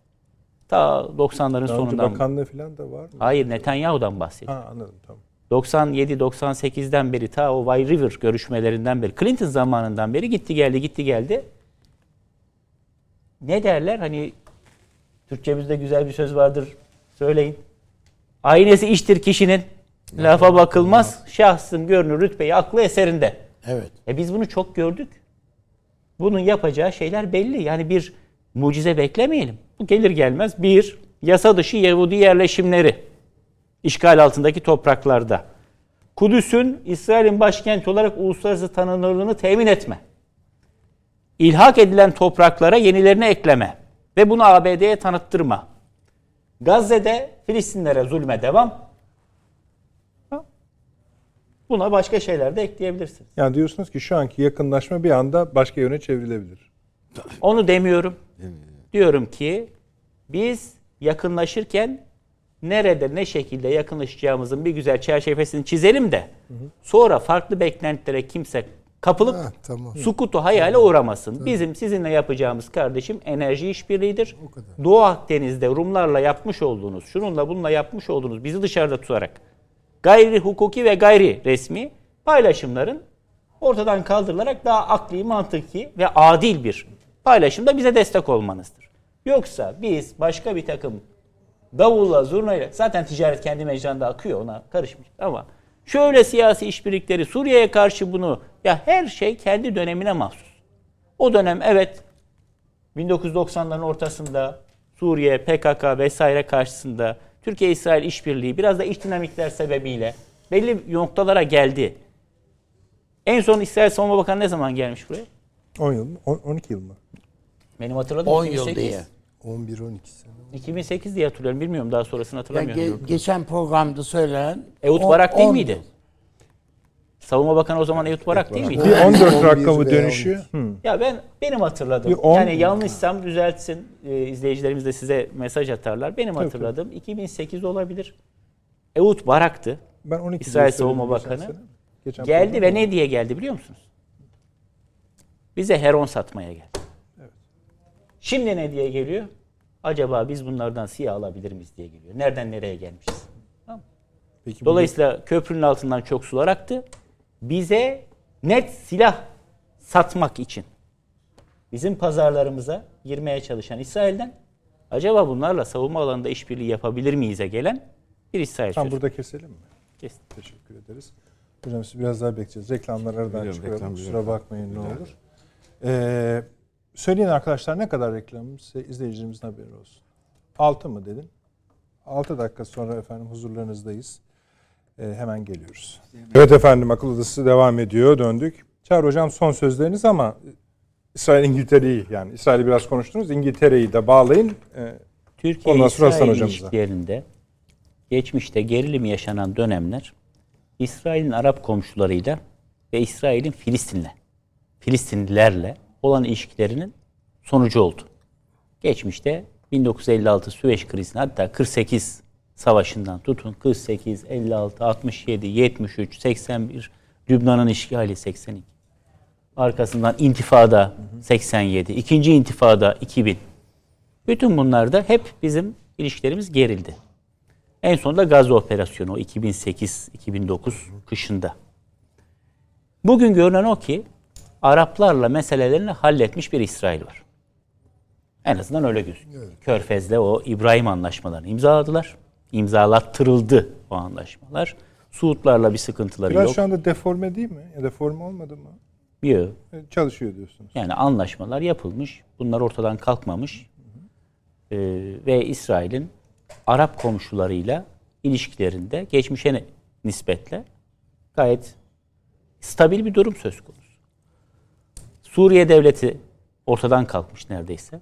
Suriye bir tehdit olmaktan çıkmış. Bundan bil istifade Golan Tepelerini, ilhakını kabul ettirmiş Amerika Birleşik Devletleri, İsrail. Dolayısıyla Araplarla bir problem yaşamayacağını düşünüyoruz. Ne kalıyor geriye? İki tane problem kalıyor. Türkiye-İsrail ilişkilerini de etkileyebilecek. Netanyahu gelir ise. Biri Filistinlere nasıl davranacağı, Kudüs meselesi başta olmak üzere ben onu bir bütün olarak görüyorum. Yani Kudüs meselesi, işgal altındaki topraklar, Gazze'deki Filistinlere davranış. İki, İran'a nasıl davranacağı. Onu az önceki blokta söylemeyi unuttum. Netanyahu ne zaman iktidara gelse İran'ın nükleer kartını hep masanın üzerine koyar. Yani bu İranlılar nükleer silah yapıyorlar. Bizim bunu yok etmemiz lazım. Hatta Ahmadinejad da ne diyordu? Biz İsrail'i haritadan sileriz eğer bize karşı böyle yaparlarsa falan. Yani bizim nükleer silahımız var gibi yorumlandı o ifadeler. Dolayısıyla bu gerilimler Türkiye-İsrail ilişkilerini daha yeni normalleşirken tekrar bozabilir. O sebeple benim naçizane düşüncem şudur ki İsrail ile ilişkilerimizi çok yönlü, çok katmanlı böyle can ciğer kuzu sarması bir seviyede hiçbir zaman olmadı da algılamak doğru değil. Bunun niye bu noktaya getirildiğini çok iyi biliyoruz. Değil mi? Yani niye böyle oldu? Yani Suudi Arabistan'la niye? Baye ile niye? Biz ilişkilerin normalleşme sürecine girdiysek bu da o yüzden oldu. Değil mi? Amerika Birleşik Devletleri faktörü var. Amerikan Kongresi'nde ne kadar etkili olduklarını biliyoruz. Yaklaşmakta olan bir Amerika Birleşik Devletleri'nde seçim var. Ve katsa yaptırımları var. Finans kaynakları üzerindeki etkilerini biliyoruz. Amerikan medyasındaki etkilerini biliyoruz. Ama bir de Doğu Akdeniz'de enerji işbirliği konusunda geçmişteki ilişkilerimiz sebebiyle ve kendileri açısından feasible olduğu için. Yoksa Türkiye'nin çıkarını olduğu için değil, kendi çıkarlarını olduğu için elimizi uzattığımızda tutabilecek bir ülke olduğu için biz bunu başlattık. E böyleyken bizim şimdi askeri işbirliği, istihbarat işbirliği gibi bir takım alanlara girmemizin bir anlamı yok. Bunlar zaten hiçbir zaman kesilmedik. Ta 1959. Yani eski har, ne, ne diyelim?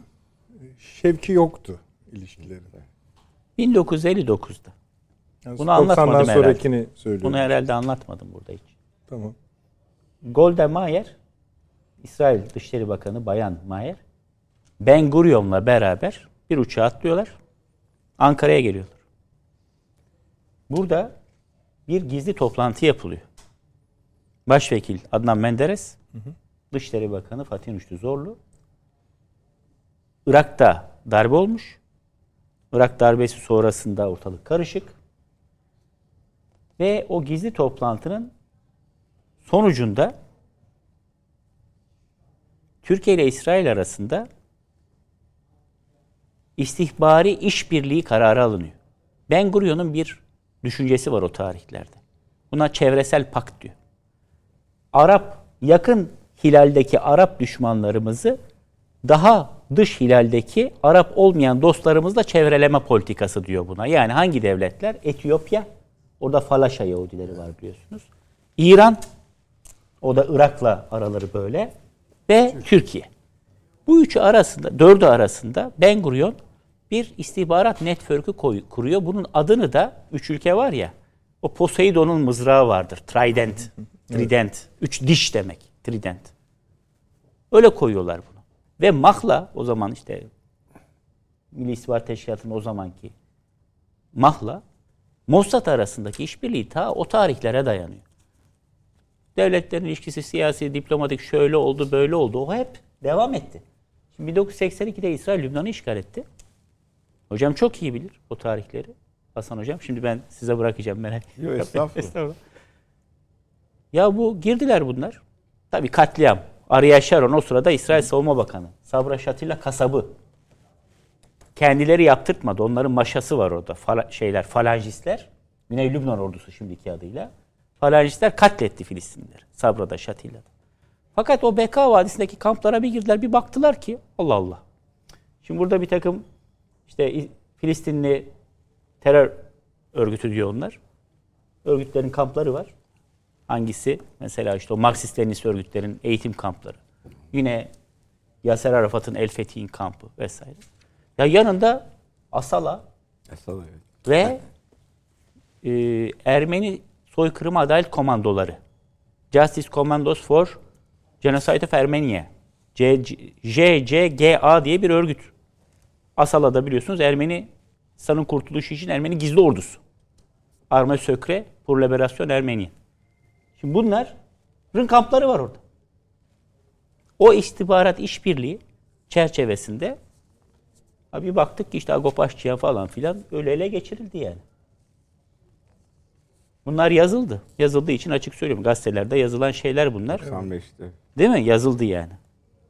Şimdi bu her zaman olmuş bunlar geçmişte. Ama muhtemelen bunun şeyi de olmuştur. Bu tarafta yansıması da olmuştur. Ki oldu. Geçenlerde de bir açıklama oldu değil mi? İsrail'de turistlere sanki bir tam suikast yapılacakken bir şebekeyle evet. geçirildi filan. Bu tür şeyler açıklanıyor. Ondan sonra daha da hızlandı. Ha, ama böyle siyasi bir işbirliği, bir ittifak, Suriye'ye karşı bir askeri işbirliği, pakt falan 95'lerde, 97'lerde isimlendirilen şekilde öyle bir şey beklemeye gerek yok. Sınırlı ama yoğun işbirliği. Sınırlı, sınırlar içerisinde yoğun işbirliği diyeyim. Hadi terim öyle olsun. Sınırlar içerisinde Peki. yoğun işbirliğine girebiliriz. Enerji ve Doğu Akdeniz. Peki hocam. Hasan hocam. Aynı konular mı? Tabii o seti bitirmeye çalışıyoruz hemen ana konularımıza geçeceğiz. Daha hızlı bir şekilde bitirelim. Çünkü üç e, arkadaşımızın söylediklerinin toplamı üzerinden Tabii, buyurun. şeyler söyleyeceğim. E, Süleyman Hocam Avni Bey ve Çağrı zaten iç yapıyı tamamen e, ortaya koydu. İran için konuşuyorsunuz. İran için konuşuyorum. İran iç yapısı e, 40 senedir kendisini sarsacak olaylara göre hazırlandı. Aynen Suriye gibi. Suriye'de azınlık bir Alevi topluluğu vardı. Onlar da 40 sene e, Sünniler bizi yıkar pozisyonunda hazırlandı. O yüzden kolay kolay yık- yıkılamadı. Şimdi bunlar da öyle. Çünkü baştan beri Amerika yıkmaya çalışıyor. İşte Irak Savaşı'nı çıkardı falan. Şimdi öbür yıkılan rejimlere bakıyorum. Dış açıdan olaya bakıyorum. Orada Süleyman Hoca'ya bir yakınlaşma durumu var. Bu devrimlerin yapıldığı ve yıkıldığı Arap rejimlerine baktığımızda bunların hepsi yalnızdı. Kaddafi yalnızdı. Mısır yalnızdı. Amerika'ya soruyorlardı Saddam yanında. falan filan. Saddam yalnızdı. Şimdi bunun bulunduğu ortamda Şangay Birliği'ne üye olarak kabul edildi ve Rusya silah satıyor. Çin'le de çok yakın ilişkileri İşte var. Şangay Tabii, demek o plan. Rusya. Şey Çin demek. Şimdi demek ki dış destekçileri var. Bir Asya grubunun içinde destekte. ha, ne olabilir? Biraz daha bu kadın konusunda daha esnek bir boyuta ulaşabilirler. Yani saçının önündeki perçem gözüktü de diye o biraz fazla olmuş. Çünkü bu konudaki dini muhafızlar egzajere normal olarak davrandığında halk bunlar işsiz. Yani başını örtü, şeyini örtü. Sen ne iş yapıyorsun? Etrafta dolanıyoruz abi. Tutturdu o kadının önden görünen ufak şeyinden büyük olay çıkarttı. Öldü kadın. Öldü kadın. İşte o büyük bir şey oldu. Çünkü ekonomik baskılar var. 40 senedir Amerika buraya ekonomik yaptırım uyguluyor. İşte Türkiye'ye geliyorlar. Şöyle gidiyorlar, geliyor. Buradan ilaçlar alınıyor. Şöyle oluyor. Para kaçaklığı oldu. Ahmet'in Necat zamanında uluslararası alana çıkıldı falan filan. Yani o baskılar içinde topluma bir daha böyle bir ufak noktadan baskı getirirsen özellikle İslam kadın üzerinden yürüyen bir boyut olayı patlattı.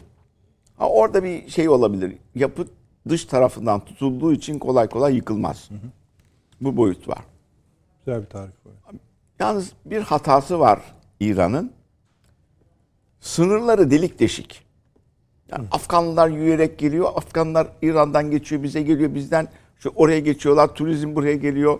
İranlı kadınlar uçaklarla buraya gelince uçakta başlarını açıyorlar falan filan. Bu delik deşik sınırlardan İsrail İran'a operasyonlar yaptı. Nasıl yaptı? Nükleer enerji konusunda çalışan mühendislerini vurdu. Düşünebiliyor musun? İsrail nükleer enerji konusunda çalışan mühendislerini İran içinde vurdu.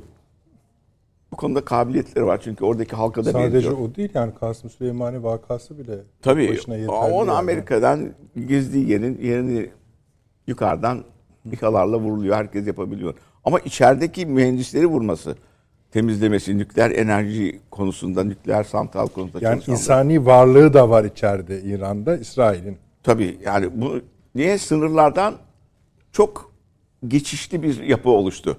Belki Türkiye geçsinler diye böyle bıraktı falan ama o onun poröz dedikleri delikli sınırlar oluşturdu.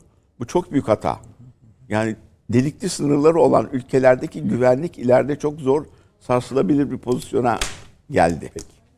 Şimdi İngiltere İsrail'de bak. İsrail İsrail'in gelişi yeni bir yapılanma oluyor. Ee, İran'ın varlığından her ne kadar şikayet ediyorsalar da memnunlar. Niye memnunlar biliyor musunuz? Çünkü Trump zamanındaki geziyi hatırlıyorum. Suudi Arabistan'a gitti. Bir takım uçaklar uçaklar falan satıyordu. Dedi ki bundan sonra terörü desteklemeyeceksiniz. Biz, biz desteklemiyoruz dedi. Kim? Katar'la İran. Aa evet.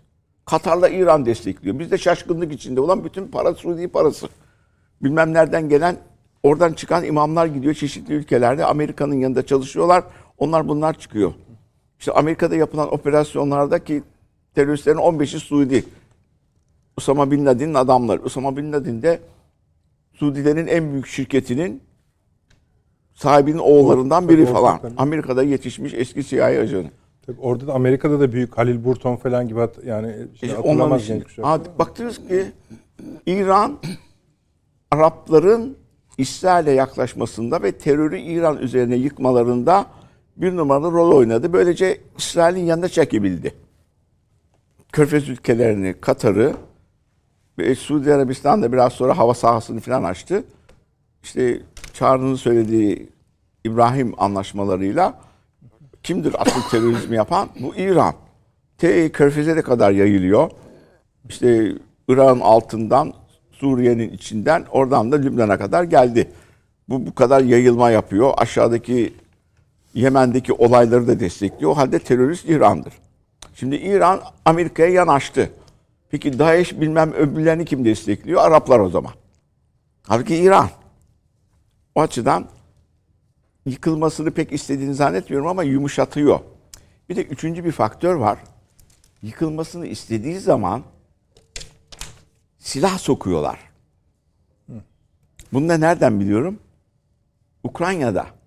Ukrayna'da halk gösteriler yaparken Ukrayna'daki yönetimin polis ve askerlerini vurmaya başladılar. Peki Ukrayna halkı nereden buldu bu silahları? Amerika soktu. Gayet tabii canım. Bayağıdır. April'in konuşmaları var. Oradaki Amerikan elçisiyle diyor ki ya Avrupa'ya sıçrayabilir olaylar. Avrupa'yı boş geç diyor. Bunu böyle olacaksınız. Tabii, Başkan da böyle olacak. Şimdi dikkat ederseniz burası spekülatif olabilir. Gezi olaylarına da silah soksalardı çok değişik olurdu. Bakın çok önemli bir laf söylüyorum. Gezi olaylarına silah sokulsaydı olay çok değişik olurdu. Yani dış güçlerin, başka şeylerin, dengelerin var. içerideki patlamanın başka sebepleri var ama burada da silah yok. Demek ki o sistemde sistemi sarsıp belli bir boyuta gelmesini istiyorlar ama yok olmasını istemiyorlar. Orada bu masanın hepsi aynı fikirde. İran bu durumda devam edecek ama biraz daha değişik bir yumuşama boyutu getirebilir. İsrail'in Türkiye'ye gelmesi de yeni bir yapılanma. İsrail meselesinde iki tane tartış soru var aslında stratejik. Birinci soru şu. Bugün Sayın Savunma Bakanı da söyledi. Bizim dedi çok eskilere dayanan tecrübemiz var. Özellikle 90'lı yıllarda bu işleri en iyi bilen insanlardan biri sizsiniz. Bir, Çağrı Hoca oraya şart düştü. Süleyman Hoca da katıldı. Bu eski haline döner mi dönmez mi? İki, neye kucaklaşıyoruz? Yani kucaklaşalım tamam. Ha, neye? Niye? Şimdi kucaklaşma değil de sistemde var olabilmek için şu anda uluslararası sistemin nereye doğru evrileceği belli değil. Türkiye bir denge politikası izlerken İsrail'le yakın durmasının bu dengenin oluşmasında ve devamında büyük faydası var. Niye? Amerika içindeki çağrı daha iyi biliyor. Lobiler. İkisi tarafta da bulundu çağrı. Amerika'da da bulundu. Şeyde, o lobinin gücünü biliyorum. Hatta bir büyükelçimiz dedi ki ya herhangi bir olayda bizim bölgede İsrail'in söylediği olmadan Amerika'nın harekete geçebildiğini hiç tahmin etmiyorum dedi. O halde Türkiye'nin savunma sanayine bakıyor olabilir. İşbirliği yapabiliyoruz diye olabilir. Fakat işte Ermeni konusunda başat olduğumuz dönemlerde şimdi Kaliforniya'da da bir kanun çıkacakmış Ermeni. İsrail lobisi giriyordu. Hatta böyle 24 saat konuşup gerrymandering dedikleri bir şey yapıyorlar. Şeyi önlüyordu, oylamayı önlüyorlardı falan. Onu kaybettiğimizde rap rap rap rap Biden bir şeyler söyleyebildi bu konularda. Şimdi bu dengeyi tutabilmemiz için yani şunu dememeleri için ya İngiliz Savunma Bakanı gelip Amerika'da bir takım seçim oluyor. Bir takım değişiklikler olabilir. Bu durumda e, Türkiye yapılacak müeyyidelere uyacak mı? E, bununla devam yanımızdasınız değil mi? Bunu da sormuş olabilir. Çünkü o günlerde Financial Times Maliye Bakanı ile konuştu. Siz dedi bu paraları nereden buluyorsunuz? Financial Times'ı okudunuz mu o şeyi? Biliyorum hocam. Yazıyı. Ha, dedi ki işte şuradan para geliyor. Turistlerden şu kadar biriktiriyoruz. Şuradan şöyle bir kadar para aldık. Buna da swap yaptık filan. Bu gelen araştırdığınız paranın gizli yanı yok. Şu kadar para biriktirdik dedi. Bunu Financial Times'a sordurdu Maliye Bakanı üzerinde. Çünkü ilerideki 8 Kasım'dan sonra Amerika bu olayları destekleyecek mi ve bu denge devam edecek mi etmeyecek mi bu belirsiz. Şimdi ona geleceğiz zaten hocam. Ha, de devam Şimdi bu edin. konu çok e, belirgin bir halde. Bunu sağlama. Türkiye nerede duracaksınız? Yani e, Amerika cayabilirse İngiltere'nin şeyine baktım. E, savunma sanayi tekrar silah üreterek e, Ukrayna'ya silah verecek halleri yok. Çünkü Çok Avrupa ülkesinin yok esasında E, bunun da yok çünkü- Söylüyorlar zaten hani. işte bu yeni gelen e, Hindistanlı Başbakanın ekonomiyi düzeltmesi için bu tür yardımları yapabilmesi mümkün değil. Hatta e, vergi reformu da yapması gerekiyor. Bu vergi reformunu yaptığında hani zenginlerden az para alayım diyor ama az para aldığında sistemi yönetecek parası da yok. Bu boyutlar da var. Şimdi Türkiye'nin bu durumdaki tutumu ne olacak? Rusya ile ilişkilerindeki devam değişecek. Acaba boru hatları konusunda nasıl bir tutum izleyebiliriz? Bu Rusya'yı destekler mi? Bundan sonraki yapı Putin'in konuşmasında biraz sonra herhalde ele alacaksınız. şimdi oraya geleceğiz, Çok değişik boyutlar ortaya çıkarabilir. Çünkü dayanma güçleri özellikle bu kıştan sonra da değişiyor. Bunlar da konuşulmuş olabilir. İsrail'in de buraya gelmesinde bu boyutlar da oluşmuş olabilir. Yani siz bundan sonra devamınızı nasıl yapacaksınız? Direkt ederseniz İsrail herhangi bir silah yardımında bulunmuyor. Batı'nın yanında yer aldığı Netanyahu söyledi onu. Yani ben gelirsem iktidara Ukrayna'ya ve iktidara geldiği zaman düşünürüz onu diyorsunuz ama biraz da içeriye de söylemiş olabilir. E, İçeriye Seçim söylüyorlar. Çoğu içeri oynuyor. Şimdi bu izlenen politikalarda bir değişiklik bir iki ay içinde bekliyoruz. Rusya'nın da beklediği o. Diyor ki bu soğuk hava tam oturduğunda reaksiyonlar bir araya geldiğinde Avrupa'nın ayrı bir yapı oluşturma çabaları oluşamaz. Oluşabilirse nasıl bir boyut izleyebiliriz gibi sorunlar da var. Bu sırada Türkiye önemli. Çünkü Türkiye'yi kaybeden taraf hakikaten Orta Doğu'yu kaybeder. Yani Rusya kaybederse aşağı yukarı kıvıldama hareketi kesilir. Amerika kaybederse bu alanlardaki Kafkaslara kadar olan yapıyı ki öyle bir toplantı yaptılar Avrupa Birliği'nde bu alan kaybedilebilir.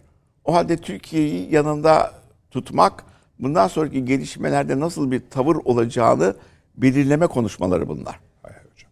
Şimdi onlara geliyor. Yani Onları büyük resme gelir. Çok Oraya bağlamak için girdim bu konuya. Çok güzel de bağladınız. Eksik Ben olmayınız. iki- bir şey Bunu artık eklemeyelim abi ana konuyu. Peki Evet, söyle. siz ge- ya ana konuya geçin. Ben e, şöyle diyorum. Birincisi bu şeyde İran'da radikal dediğimiz adamlar bunlar teker teker öldürülüyor.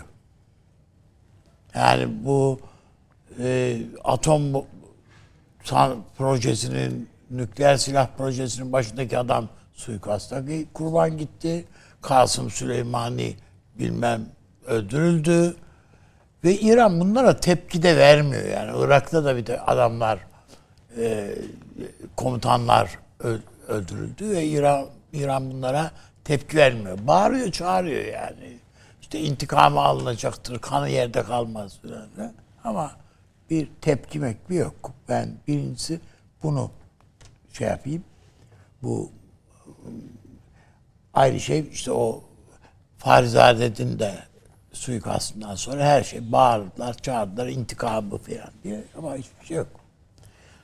Ama öbür taraftan Türkiye bir de bu İsrail meselesinde yani sizler de ifade ettiniz, hocam da söyledi. Bunların hepsine hepsinde gerçeklik payı büyük. Ona hiçbir itirazım yok. Ama eğer İsrail'de İsrail siyaseti çünkü bir, bir tarafıyla da yani Tayyip, Tayyip Erdoğan Amerika'dayken çok esaslı bir lobi şeyi yaptı. Siyaseti yaptı. Yani şimdi bir takım şeyler F-16'larla ilgili filan Amerikan Temsilciler Meclisi'nde veya Senatosu'ndan doğru bize bizden yana bir takım şey ağırlıklar koymaları sayesinde bu e, Yahudi lobisinin eğer farklı bir noktaya doğru evrildiyse bunlar sadece efendim nasılsa bu hükümet devrilir ondan sonra Netanyahu kazanacak o zaman siyaset bunun tersine döner diye bir ölçüm yaparak alınmış kararlar değil. Yani İsra oradaki İsrail lobisi Erdoğan'ın ne olduğunu, kim olduğunu, ne ne Türkiye ile yan yana olmanın ne olabileceğini ve hatta ne olmayacağını bilerek bir takım şeyler, kararlar. Bu Netanyahu da geldiği vakit destek aynen sürer. Eğer şeyse, öyle bir karar neticesindeyse. Eğer bu Netanyahu efendim ben Ukrayna'ya yardıma devam ederim falan demesi bütün Avrupa'yı ayağa kaldırır. Yani bu içten içe bu aslında savaşı uzatalım efendim bu Ukrayna savaşını diyenlerin şeydir, desteğidir. Bu Avrupa'nın hiç hoşuna gitmeyecek bir şeydir. O bakımdan yani ben Netanyahu'nun o kadar elinin kolunu rahat tamam yapabilir bunların hepsini söyleyebilir ama rahat olabileceğini de düşünmüyorum. E bunlar düşüne şey yapabilir, hesaplayabilir ama bunu uygulamak yani Ukrayna'ya destek, Ukrayna'ya yürü aslanım bu o kadar kolay değil bu laflar. Avru, bunu söyleyen, yani bunu Amerika bile söylemiyor artık. Veremeyiz bu silahları diyor. Eğer stoklar, stoklarımız müsait değil diyor. Yok şunu diyor, bunu diyor yani. Ve Ukrayna verilen hiçbir destekle doyacak gibi değil. Adam öyle bir şımarıklık içinde. Yani ihanetin boyutu yok onda. Onun için ben yani bu şeyleri koyarken İran'la ilgili falan, O noktada bir o şey ilave şeyleri ihtiyat paylarını zihnimizin bir tarafında dursun diyorum. Bu İsrail ile Netanyahu'nun Ukrayna Savaşı karşısındaki seçim satım halinde söylediği sözlerin bir başka sebebi daha var biliyorsunuz.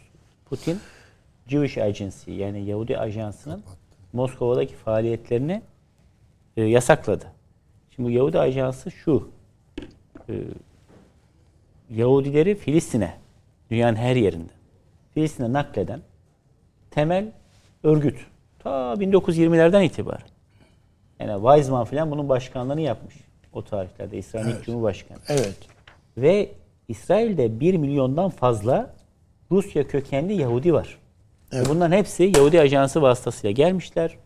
Rusya'daki akrabalarıyla onlar üzerinden irtibattalar vesaire. Şimdi bu hükümet de biliyorsunuz bir var. anlaşma yaptı. Her ay 6 600 mü?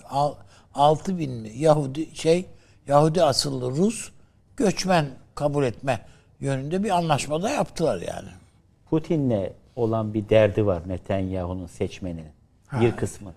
Ona mesaj veriyor. Yoksa geldiğinde bunu yapacağından değil. Buna müsaade edilir mi edilmez mi ama diyor merak etmeyin. Ben Putin'in yanında durmayacağım. Duramam diyor. Çünkü ben sizden alıyorum desteği diyor. Peki. Süleyman Hocam, Buyurun. şu ana resme bir geçin izin verirseniz. Seçimler cepte mi? Cepte. Yani ABD seçimleri, İsrail seçimleri, Türkiye seçimleri, Yunanistan. Değil mi? Yunanistan'da, Yunanistan'da da var. Yunanistan'da Evet, peki. İngiltere tamamladık herhalde. Yok o asıl seçim şimdi Şimdi geliyor. oraya ekleyeceksiniz. Tamam. O da cebimizde olsun. Şu an Rusya ve NATO nük- iki ta- karşılıklı nükleer tatbikatlar yapıyorlar. İkincisi bu. Üçüncüsü e, 30 Amerikan milletvekili yani Cumhur e, Demokrat Biden yönetimine dedi ki kardeşim sen buradan bu işi durdur.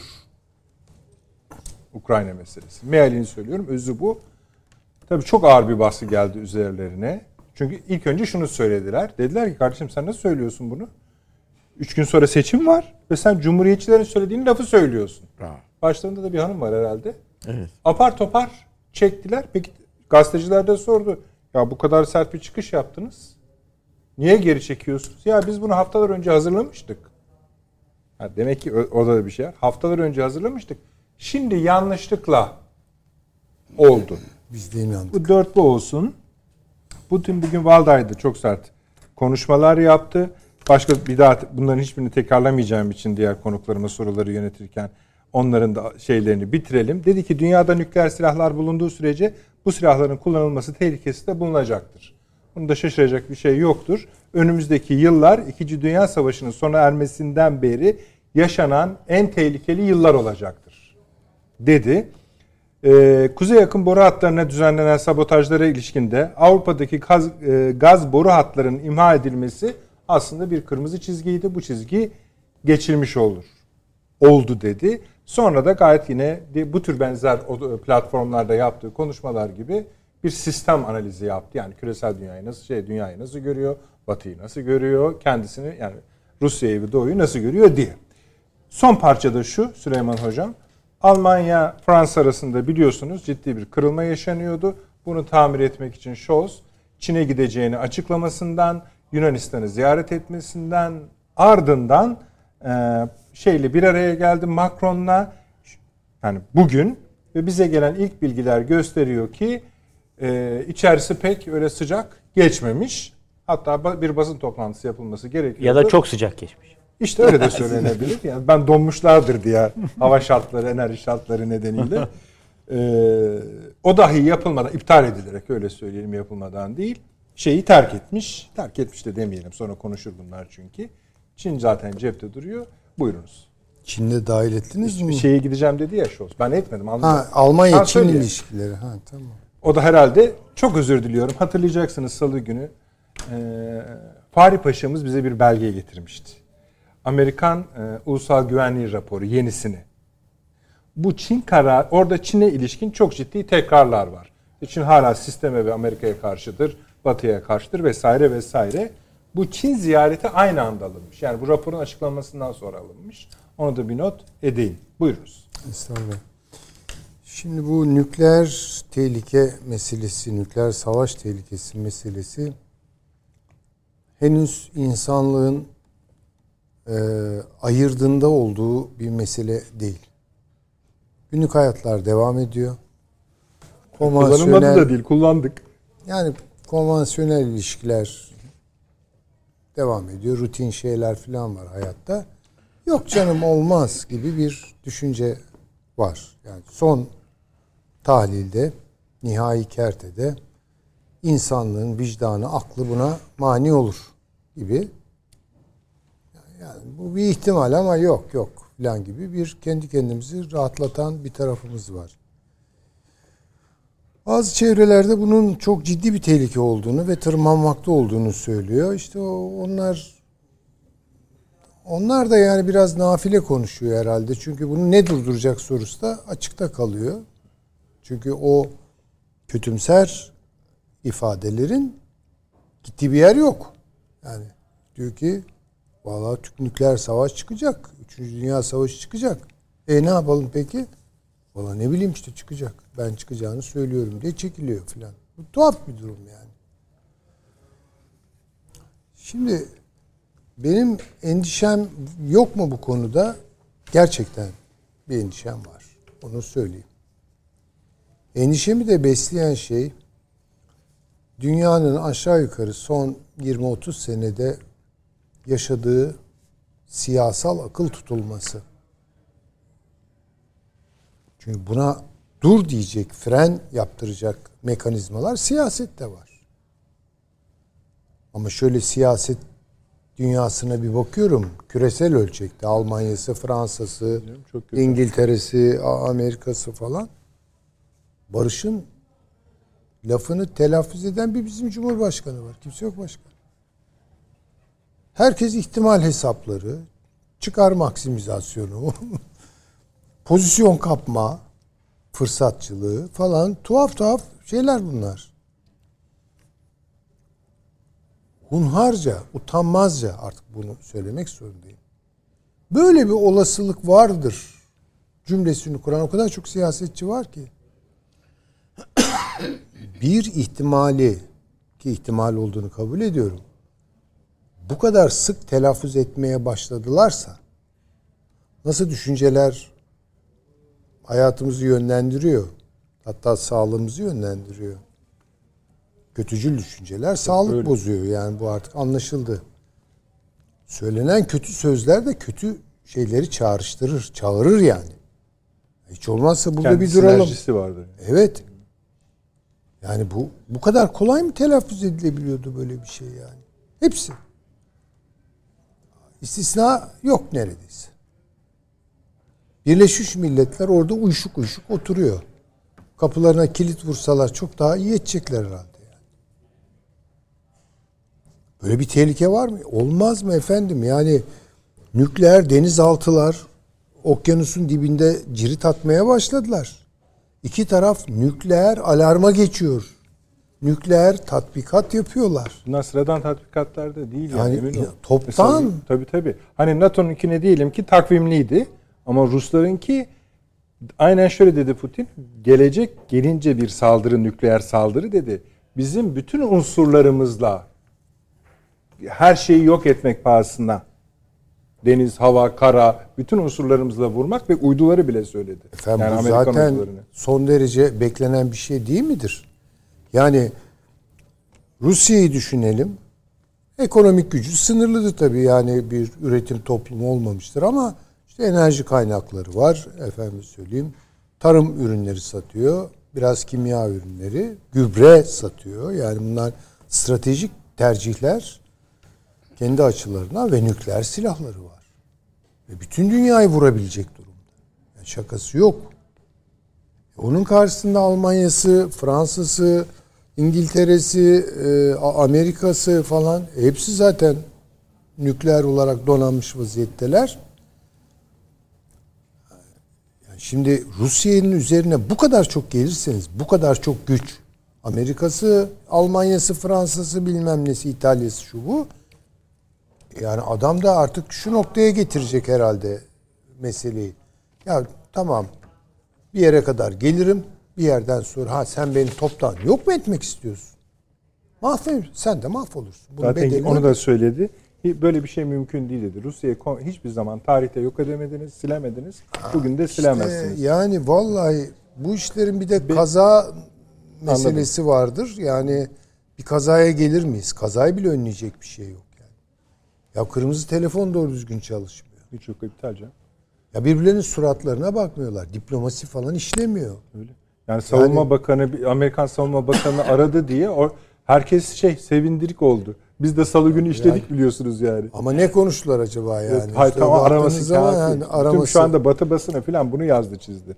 İngilizler Ya diyorlar ki bizi de aradılar diyor.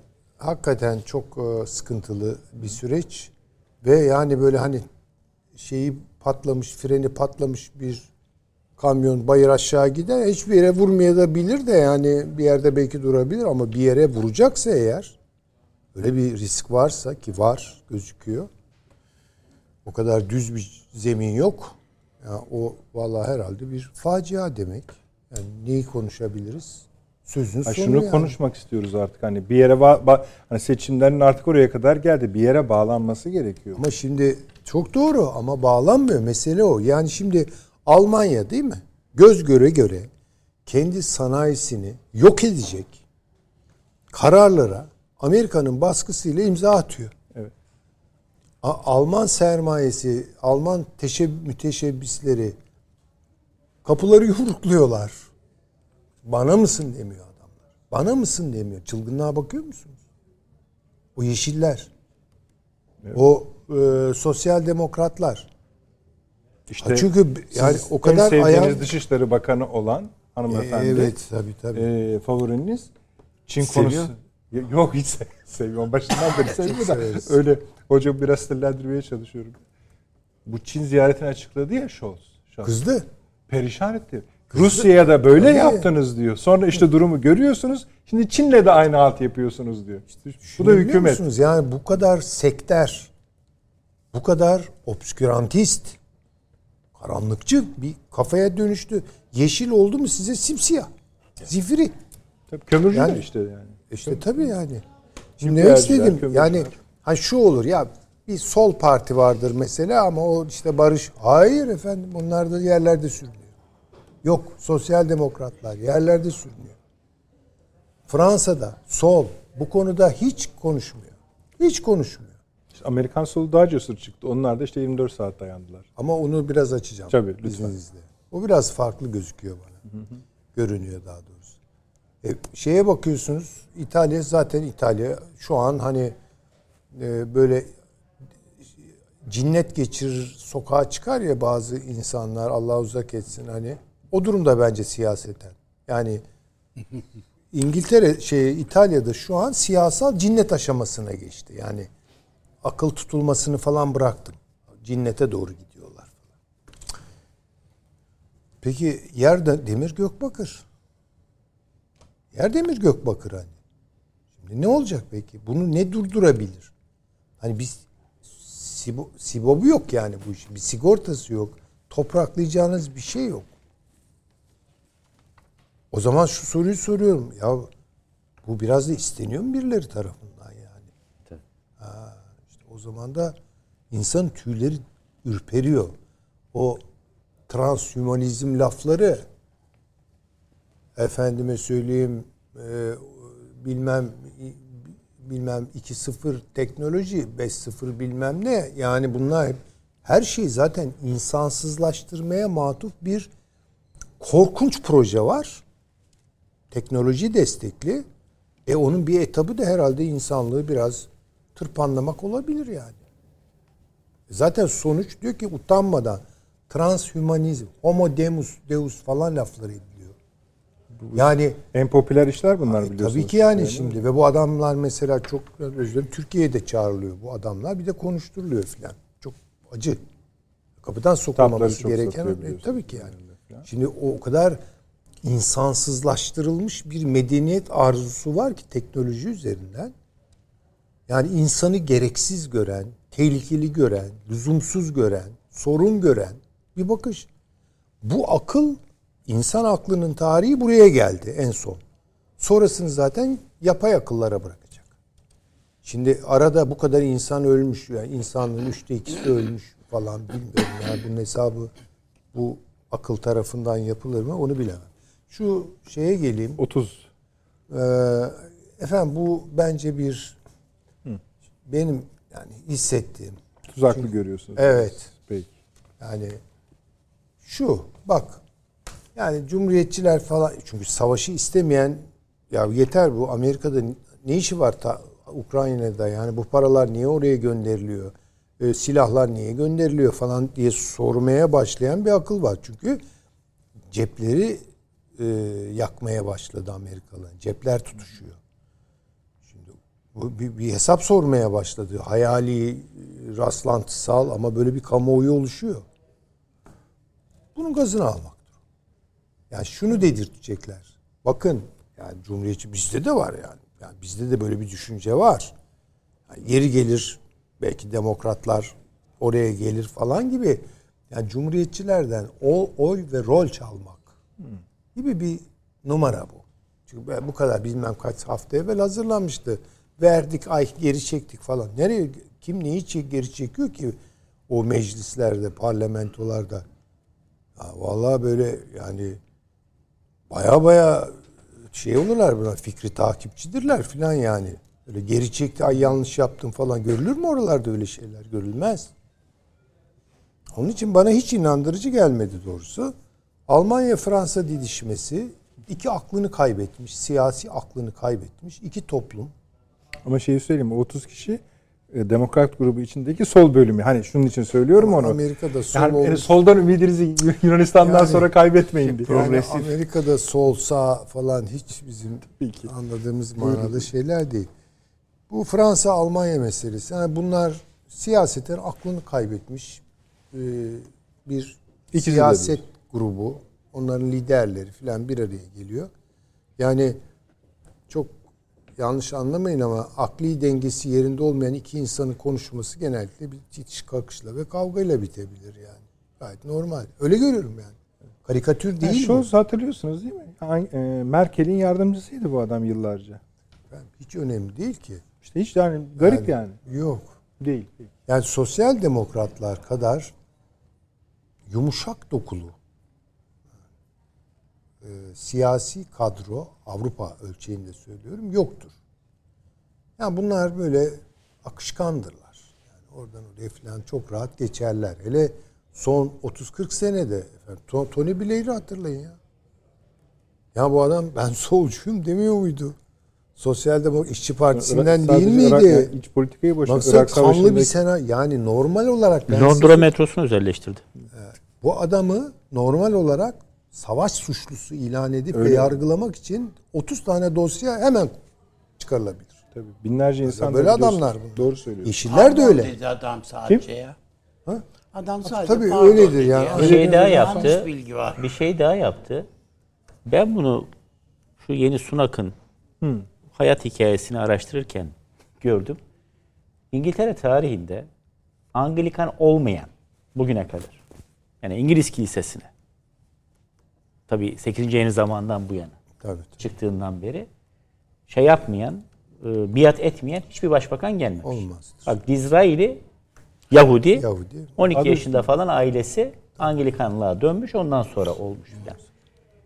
Ama Blair başbakanlığı sonrası da Katolikliğe Katolik döndü. oldu Döndü, ya. tabii. Sırf Katolikliğini perçinlemek için eşine Herhalde dört- günah dört- çıkarmak dört için da Hem yaptı. o hem de Herhalde günah çıkartmak hem için. de yani daha müesses bir güç olarak kilisenin desteğine sı- kol şeyine sığınmak. Ee, ne diyelim? Ee, Enteresan ya. evet evet. Ama başbakanlık bitmesini bekliyor. Tabii bekledim ondan, sonra. Karısına duyduğu büyük aşk yüzünden o Katolikmiş de filan falan. İngilizlerin aşktan çektiği nedir ya? Efendim? Bu İngilizlerin aşktan çek biliyorsunuz kral Tabii hep işte aşk hikayeleri falan diye anlatılıyor da arkası meşk oluyor o işlerin. Neyse. Peki. Yani Almanya ve Fransa meselesi o. Bu is- e, şeye Çin'e gitme. yani valla gülüyorum yani. Çok komik.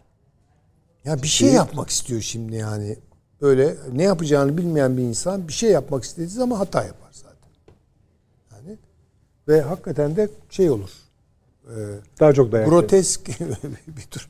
Ben bunu bir siyasal grotesk gibi görüyorum. Yani gidecek oraya gelecek ve Çinliler zaten Çinlerin açıklaması şu. Ya ne abartıyorsunuz? Hamburg limanının dörtte birini biraz zaten satın alıyoruz. Bu da çok önemli bir şey değil dedi yani. Yani küçümsedi. Almanya ile Çin yatırım anlaşması. Ya Çin Komünist Partisi geçen dedi, son açıklamasında ben dedi yabancı sermaye istemiyorum dedi. Açık söyledi bunu. Sen ne yapmaya gidiyorsun Çin'e? Yatırım mı yapacaksın yani? Çin'de seni alay valayla mı karşılayacak? Ay bunlar çıldırmış. Yani ben Sonuçta bunları artık yani faturasını da öderler yani. hayır abi, hakikaten dehşet içinde izliyorum yani. İşte neyse o başka konu açmamak için söylemiyorum. Bunlar yaşanırken Avrupa Birliği temsilcisi de gelip yani kendinize çeki düzen verin diyor bize. E ondan önce bir versinler kendilerine. Ya Türkiye bakın bu konuda e, tabii iç yüzünü e, çok daha iyi bilir Çağrı Hoca. E, yani aman aman hiç hiç böyle telaşa kapılmaya gerek yok. Yok, Dosyaları koyacaksınız öne. Kardeşim kendi aranızda bir standart ambargo e, uygulayabiliyor musunuz? Hepsi kendine göre bir ambargo uyguluyor. Şunu yaparım ama bunu yapmam. Onu alırım ama bunu vermem falan. Böyle olur mu? Avusturya'ya gitsene söylesene bunu. Git Avusturya'ya söyle. Bütün pis işleri şimdi bu şey e, enerji e, meselesinde Avusturya götürüyor. Avusturya'dan alıyor Almanya. Neyi alıyor? Rus petrolünü alıyor. Bir de dört kat daha fazla fiyat ödüyor. Alman aklına bakın siz ya. İnanamıyorum yani. Ya bir kesim de diyor ki hani şey yapmayın da hani e, ya adam zaten ne yapabilir ki Amerika'ya karşı yani bu kadar işte Valla Türkiye Cumhuriyeti Dışişleri Bakanı eminim dosyaları hazırlamıştır. tabii canım. Ya gel kendini düzelt diyene kardeşim al dosyaları bak. Kendi uygulamalarınız arasındaki çelişkiler şunlar şunlar şunlar. Sen onları- bunların bir hesabını ver. Bana niye geliyorsun? Dese ne diyecekler? Peki hocam. Çok teşekkür ediyorum. Rica ederim. Çağrı hocam buyurunuz. Aynı konular üzerinden biraz daha zaman konusunda hassasiyet Peki ben film anlatayım. da olur ama umarım kısa metrajlıdır. Dedi ya hocam bir kazayla bile bu nükleer savaş çıkabilir. Bir boş vakitlerinde değerli izleyicilerimiz internetten de rahatlıkla ulaşılabiliyor. İki tane filme bir baksınlar. Bir tanesi daha yakın tarihli, bir tanesi 64. Daha yakın tarihli Fail Safe. Fail Safe. George Clooney oynuyor. Bir televizyon filmi. Diğerdeki 1964 Stanley Kubrick'in meşhur Tabii o. Doktor Strangelove. Yani Doktor Garip Aşk diye tercüme edilebilecek bir film. İkisinin de konusu aşağı yukarı aynı. Yanlış bir anlaşılmadan dolayı Sovyetler Birliği ile Amerika Birleşik Devletleri arasında bir nükleer savaş çıkması. Biri Soğuk Savaş sırasında çekilmiş, öbürü de Soğuk Savaş bittikten hemen sonra çekilmiş. Ama ikisi de son derece gerilimli filmler ve aslında yani biraz da böyle hiciv tarafı da var tabii Kubrick'in 64'te. Bunu çekerken hemen yumuşanın baş, yumuşamanın başlangıcında. Ee, ama bir realiteyi de ortaya koyuyor. Nükleer savaş tehdidi hep vardı. Bugün de var. Bana kalırsa eskiden daha fazla var. Niye? Zira günümüzde 1990 öncesinden farklı olarak devlet dışı aktörlerin de elinde bu tür silahlar olduğu artık söyleniyor demiyorum, biliniyor. Hocam sizden bir şey rica edebilir miyim? Biliyorum bu buna benzer bir şey bir daha söylemiştiniz. Bu çok önemli bir konu. Ayrıca nereye bağlayacağınızı da kestiriyorum. Yalnız bu reklam işi bende. Tabii tabii buyurun. Sizi yani Tabii. daha tatlı bir yerde bölmemek için. Ben filmimi anlattım filmlerimi. Tamam yok yok devam edeceğiz sizinle. Efendim hemen geliyoruz. Ee, Bu reklamları aradan çıkaralım sonra sonuna kadar beraberiz. Evet efendim akıl odası devam ediyor. Çağrı hocamızı bölmüştük. Buyurun. Tarih, Filmleri tarih, bitirdiniz. tarih ilminin gelişiminde çeşitli usuller var. E, metodolojisi var yani tarihin kendine has. Bu 60'lı yıllarda o zaman elektronik beyin diyorlar. Yani bugün bilgisayar dediğimiz cihaz artık böyle o büyük yapılardan küçülmeye başlayınca ve biraz daha üniversitelerde kullanabilir hale gelince sadece devlet kurumları değil kantitatif tarih yaklaşımı, sayısalcı tarih yaklaşımı diye bir şey çıkıyor. Onun böyle çeşitli uygulamaları var. Özetle şunu söylüyor. Yani diyor tarih de bir ilimdir. Yani bilim midir değil midir tartışması var ya. Tarih de bir bilimdir ama ilmi metodoloji kullanırsanız bir bilimdir. Yoksa bugüne kadar kullandığınız tüme varımcı tarih yaklaşım, tümden gelimci tarih yaklaşım, bilmem ne bunlar ilmi değildir. İlmi şey sayılabilir olandır diyor. Evet. Ve doğrusu. kalkıyorlar. Doğru zaten. Kalkıyorlar bilinen tarihte. Geri- Yani nedir bilinen tarih? Yazıyla beraber. Bilinen tarihte ne kadar savaş vuku bulmuşsa. Sebepleriyle beraber şeye giriyorlar. Elektronik beyne, bilgisayara. Ve sonra da diyorlar ki bunu çalışanlar diyelim ki 3500 tane savaş. Galiba bugün bilinen savaş 10.500 civarında. O zaman biraz daha azmış ama şu an bildiğimiz 10.500 civarında savaş. var. Bunların hepsinin sebeplerini giriyorlar. Ve diyorlar ki şayet devletler arasında veyahut bir bölgede ya da iki halk arasında, iki kabile arasında, iki din grubu arasında şu şu şu şu var ise şu ihtimalle. Bu bu bu var ise bu ihtimalle silahlı çatışma. Şu da gerçekleşirse sınır ihlalleri. Bu da gerçekleşirse işte savaş. Bu da gerçekleşirse topyekün savaş falan olabilir. Şimdi tarih öyle bir şey ki bugüne dair ya da uluslararası işler öyle bir şey ki bunların hepsi var olsa bile savaş olmayabilir. Bunların sadece bir tanesi varken bile savaş çıkabilir. Sonuçta hala insanların yürüttüğü, yönettiği, iyi ki de öyle. Yani yapay zekanın, teknolojinin falan henüz daha bütün şeyi devralmadığı bir uluslararası düzen var. Devletler düzeni var. Ama bu dönüşüyor süratle. Mesela deminden beri konuştuğumuz o sağ sol. Ya hangi sağ hangi sol siyasal yelpaze. Ne yelpazesi ya? Yok ortada bir yelpaze. Al o yelpazeyi salla babam salla yani yok. Amerika'daki sağ solla bizim hocam öyle güzel söylüyor. Buradaki sağ sol ne alakası var? Amer- Fransa'da 1789'da 1800'lerin başındaki sağ sol algısıyla bugünkü aynı şey mi? Almanya'da aynı mı? Türkiye'de aynı mı?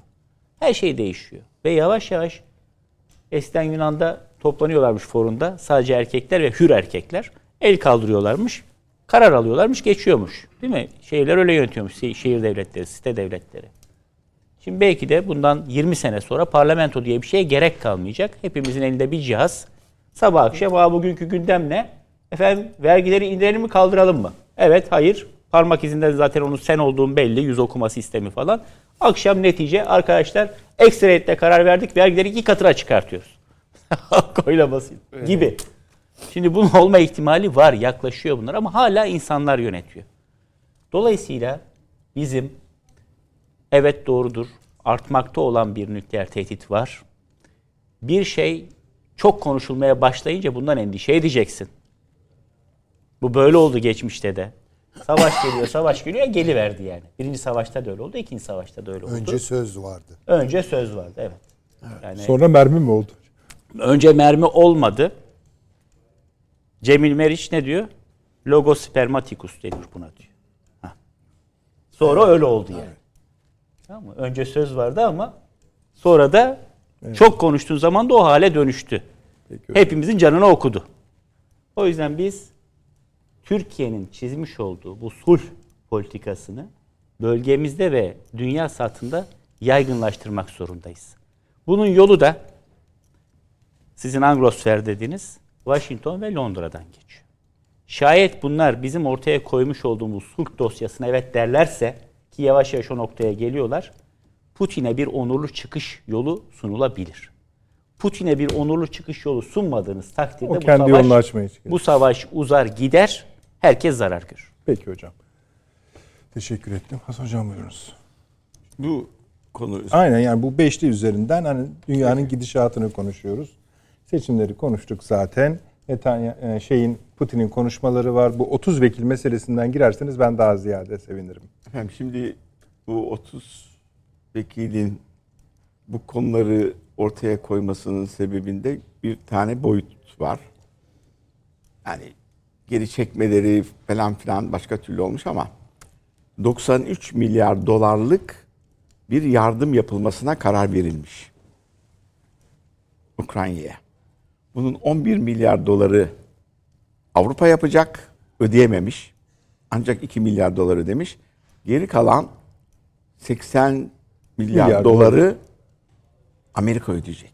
Ama Amerika'da enflasyon gittikçe yükseliyor. Nereden ödeyecek diyecek. Ve seçim boyutlarında Nancy Pelosi'den bana gelen mesajda diyor ki 10 dolar gönder, 50 dolar gönder, 150 dolar gönder.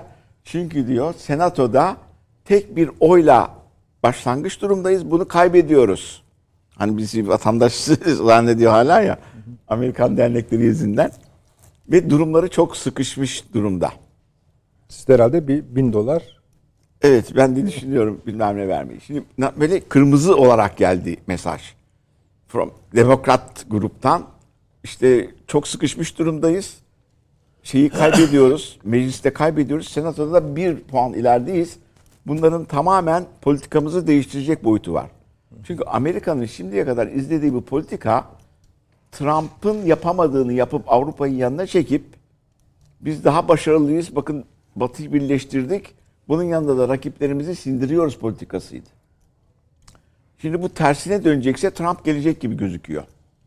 İşte bu DeSantis başta gözüküyor ilerideki başkan adayı olarak. Trump'a davalar açmaya çalışıyor filan.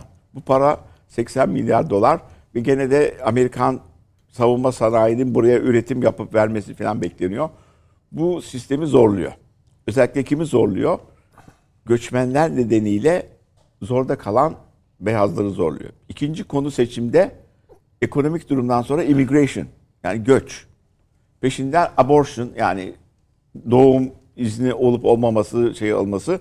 Bu sırada bizim Doktor Öz de sağ gruptan bir puan geliyor. farkla geride Evet galiba. Arizona'da o da almak için geliyor. Doktor Öz şöyle yaptı böyle yaptı falan gibi laflar Arizona'da var. değil ya, Pensilvanya'da. E, Geliyor yavaş yavaş. Arizona'da değil, Pensilvanya'dan giriyor. Pen- Pensilvanya'da doğru söylüyor. Pensilvanya'da geliyor. Altı tane eyalet var. Bunlardan korkuyorlar. İşte bir tanesi Arizona, bir tanesi Swing state e, aşağıdaki Florida bilmem ne falan filan. Florida zaten kaybedilir gibi. Bir de şey var. Valilerin seçimi var. İçerideki va- valiler de devlet başkanı aslında. Vali değil onlar.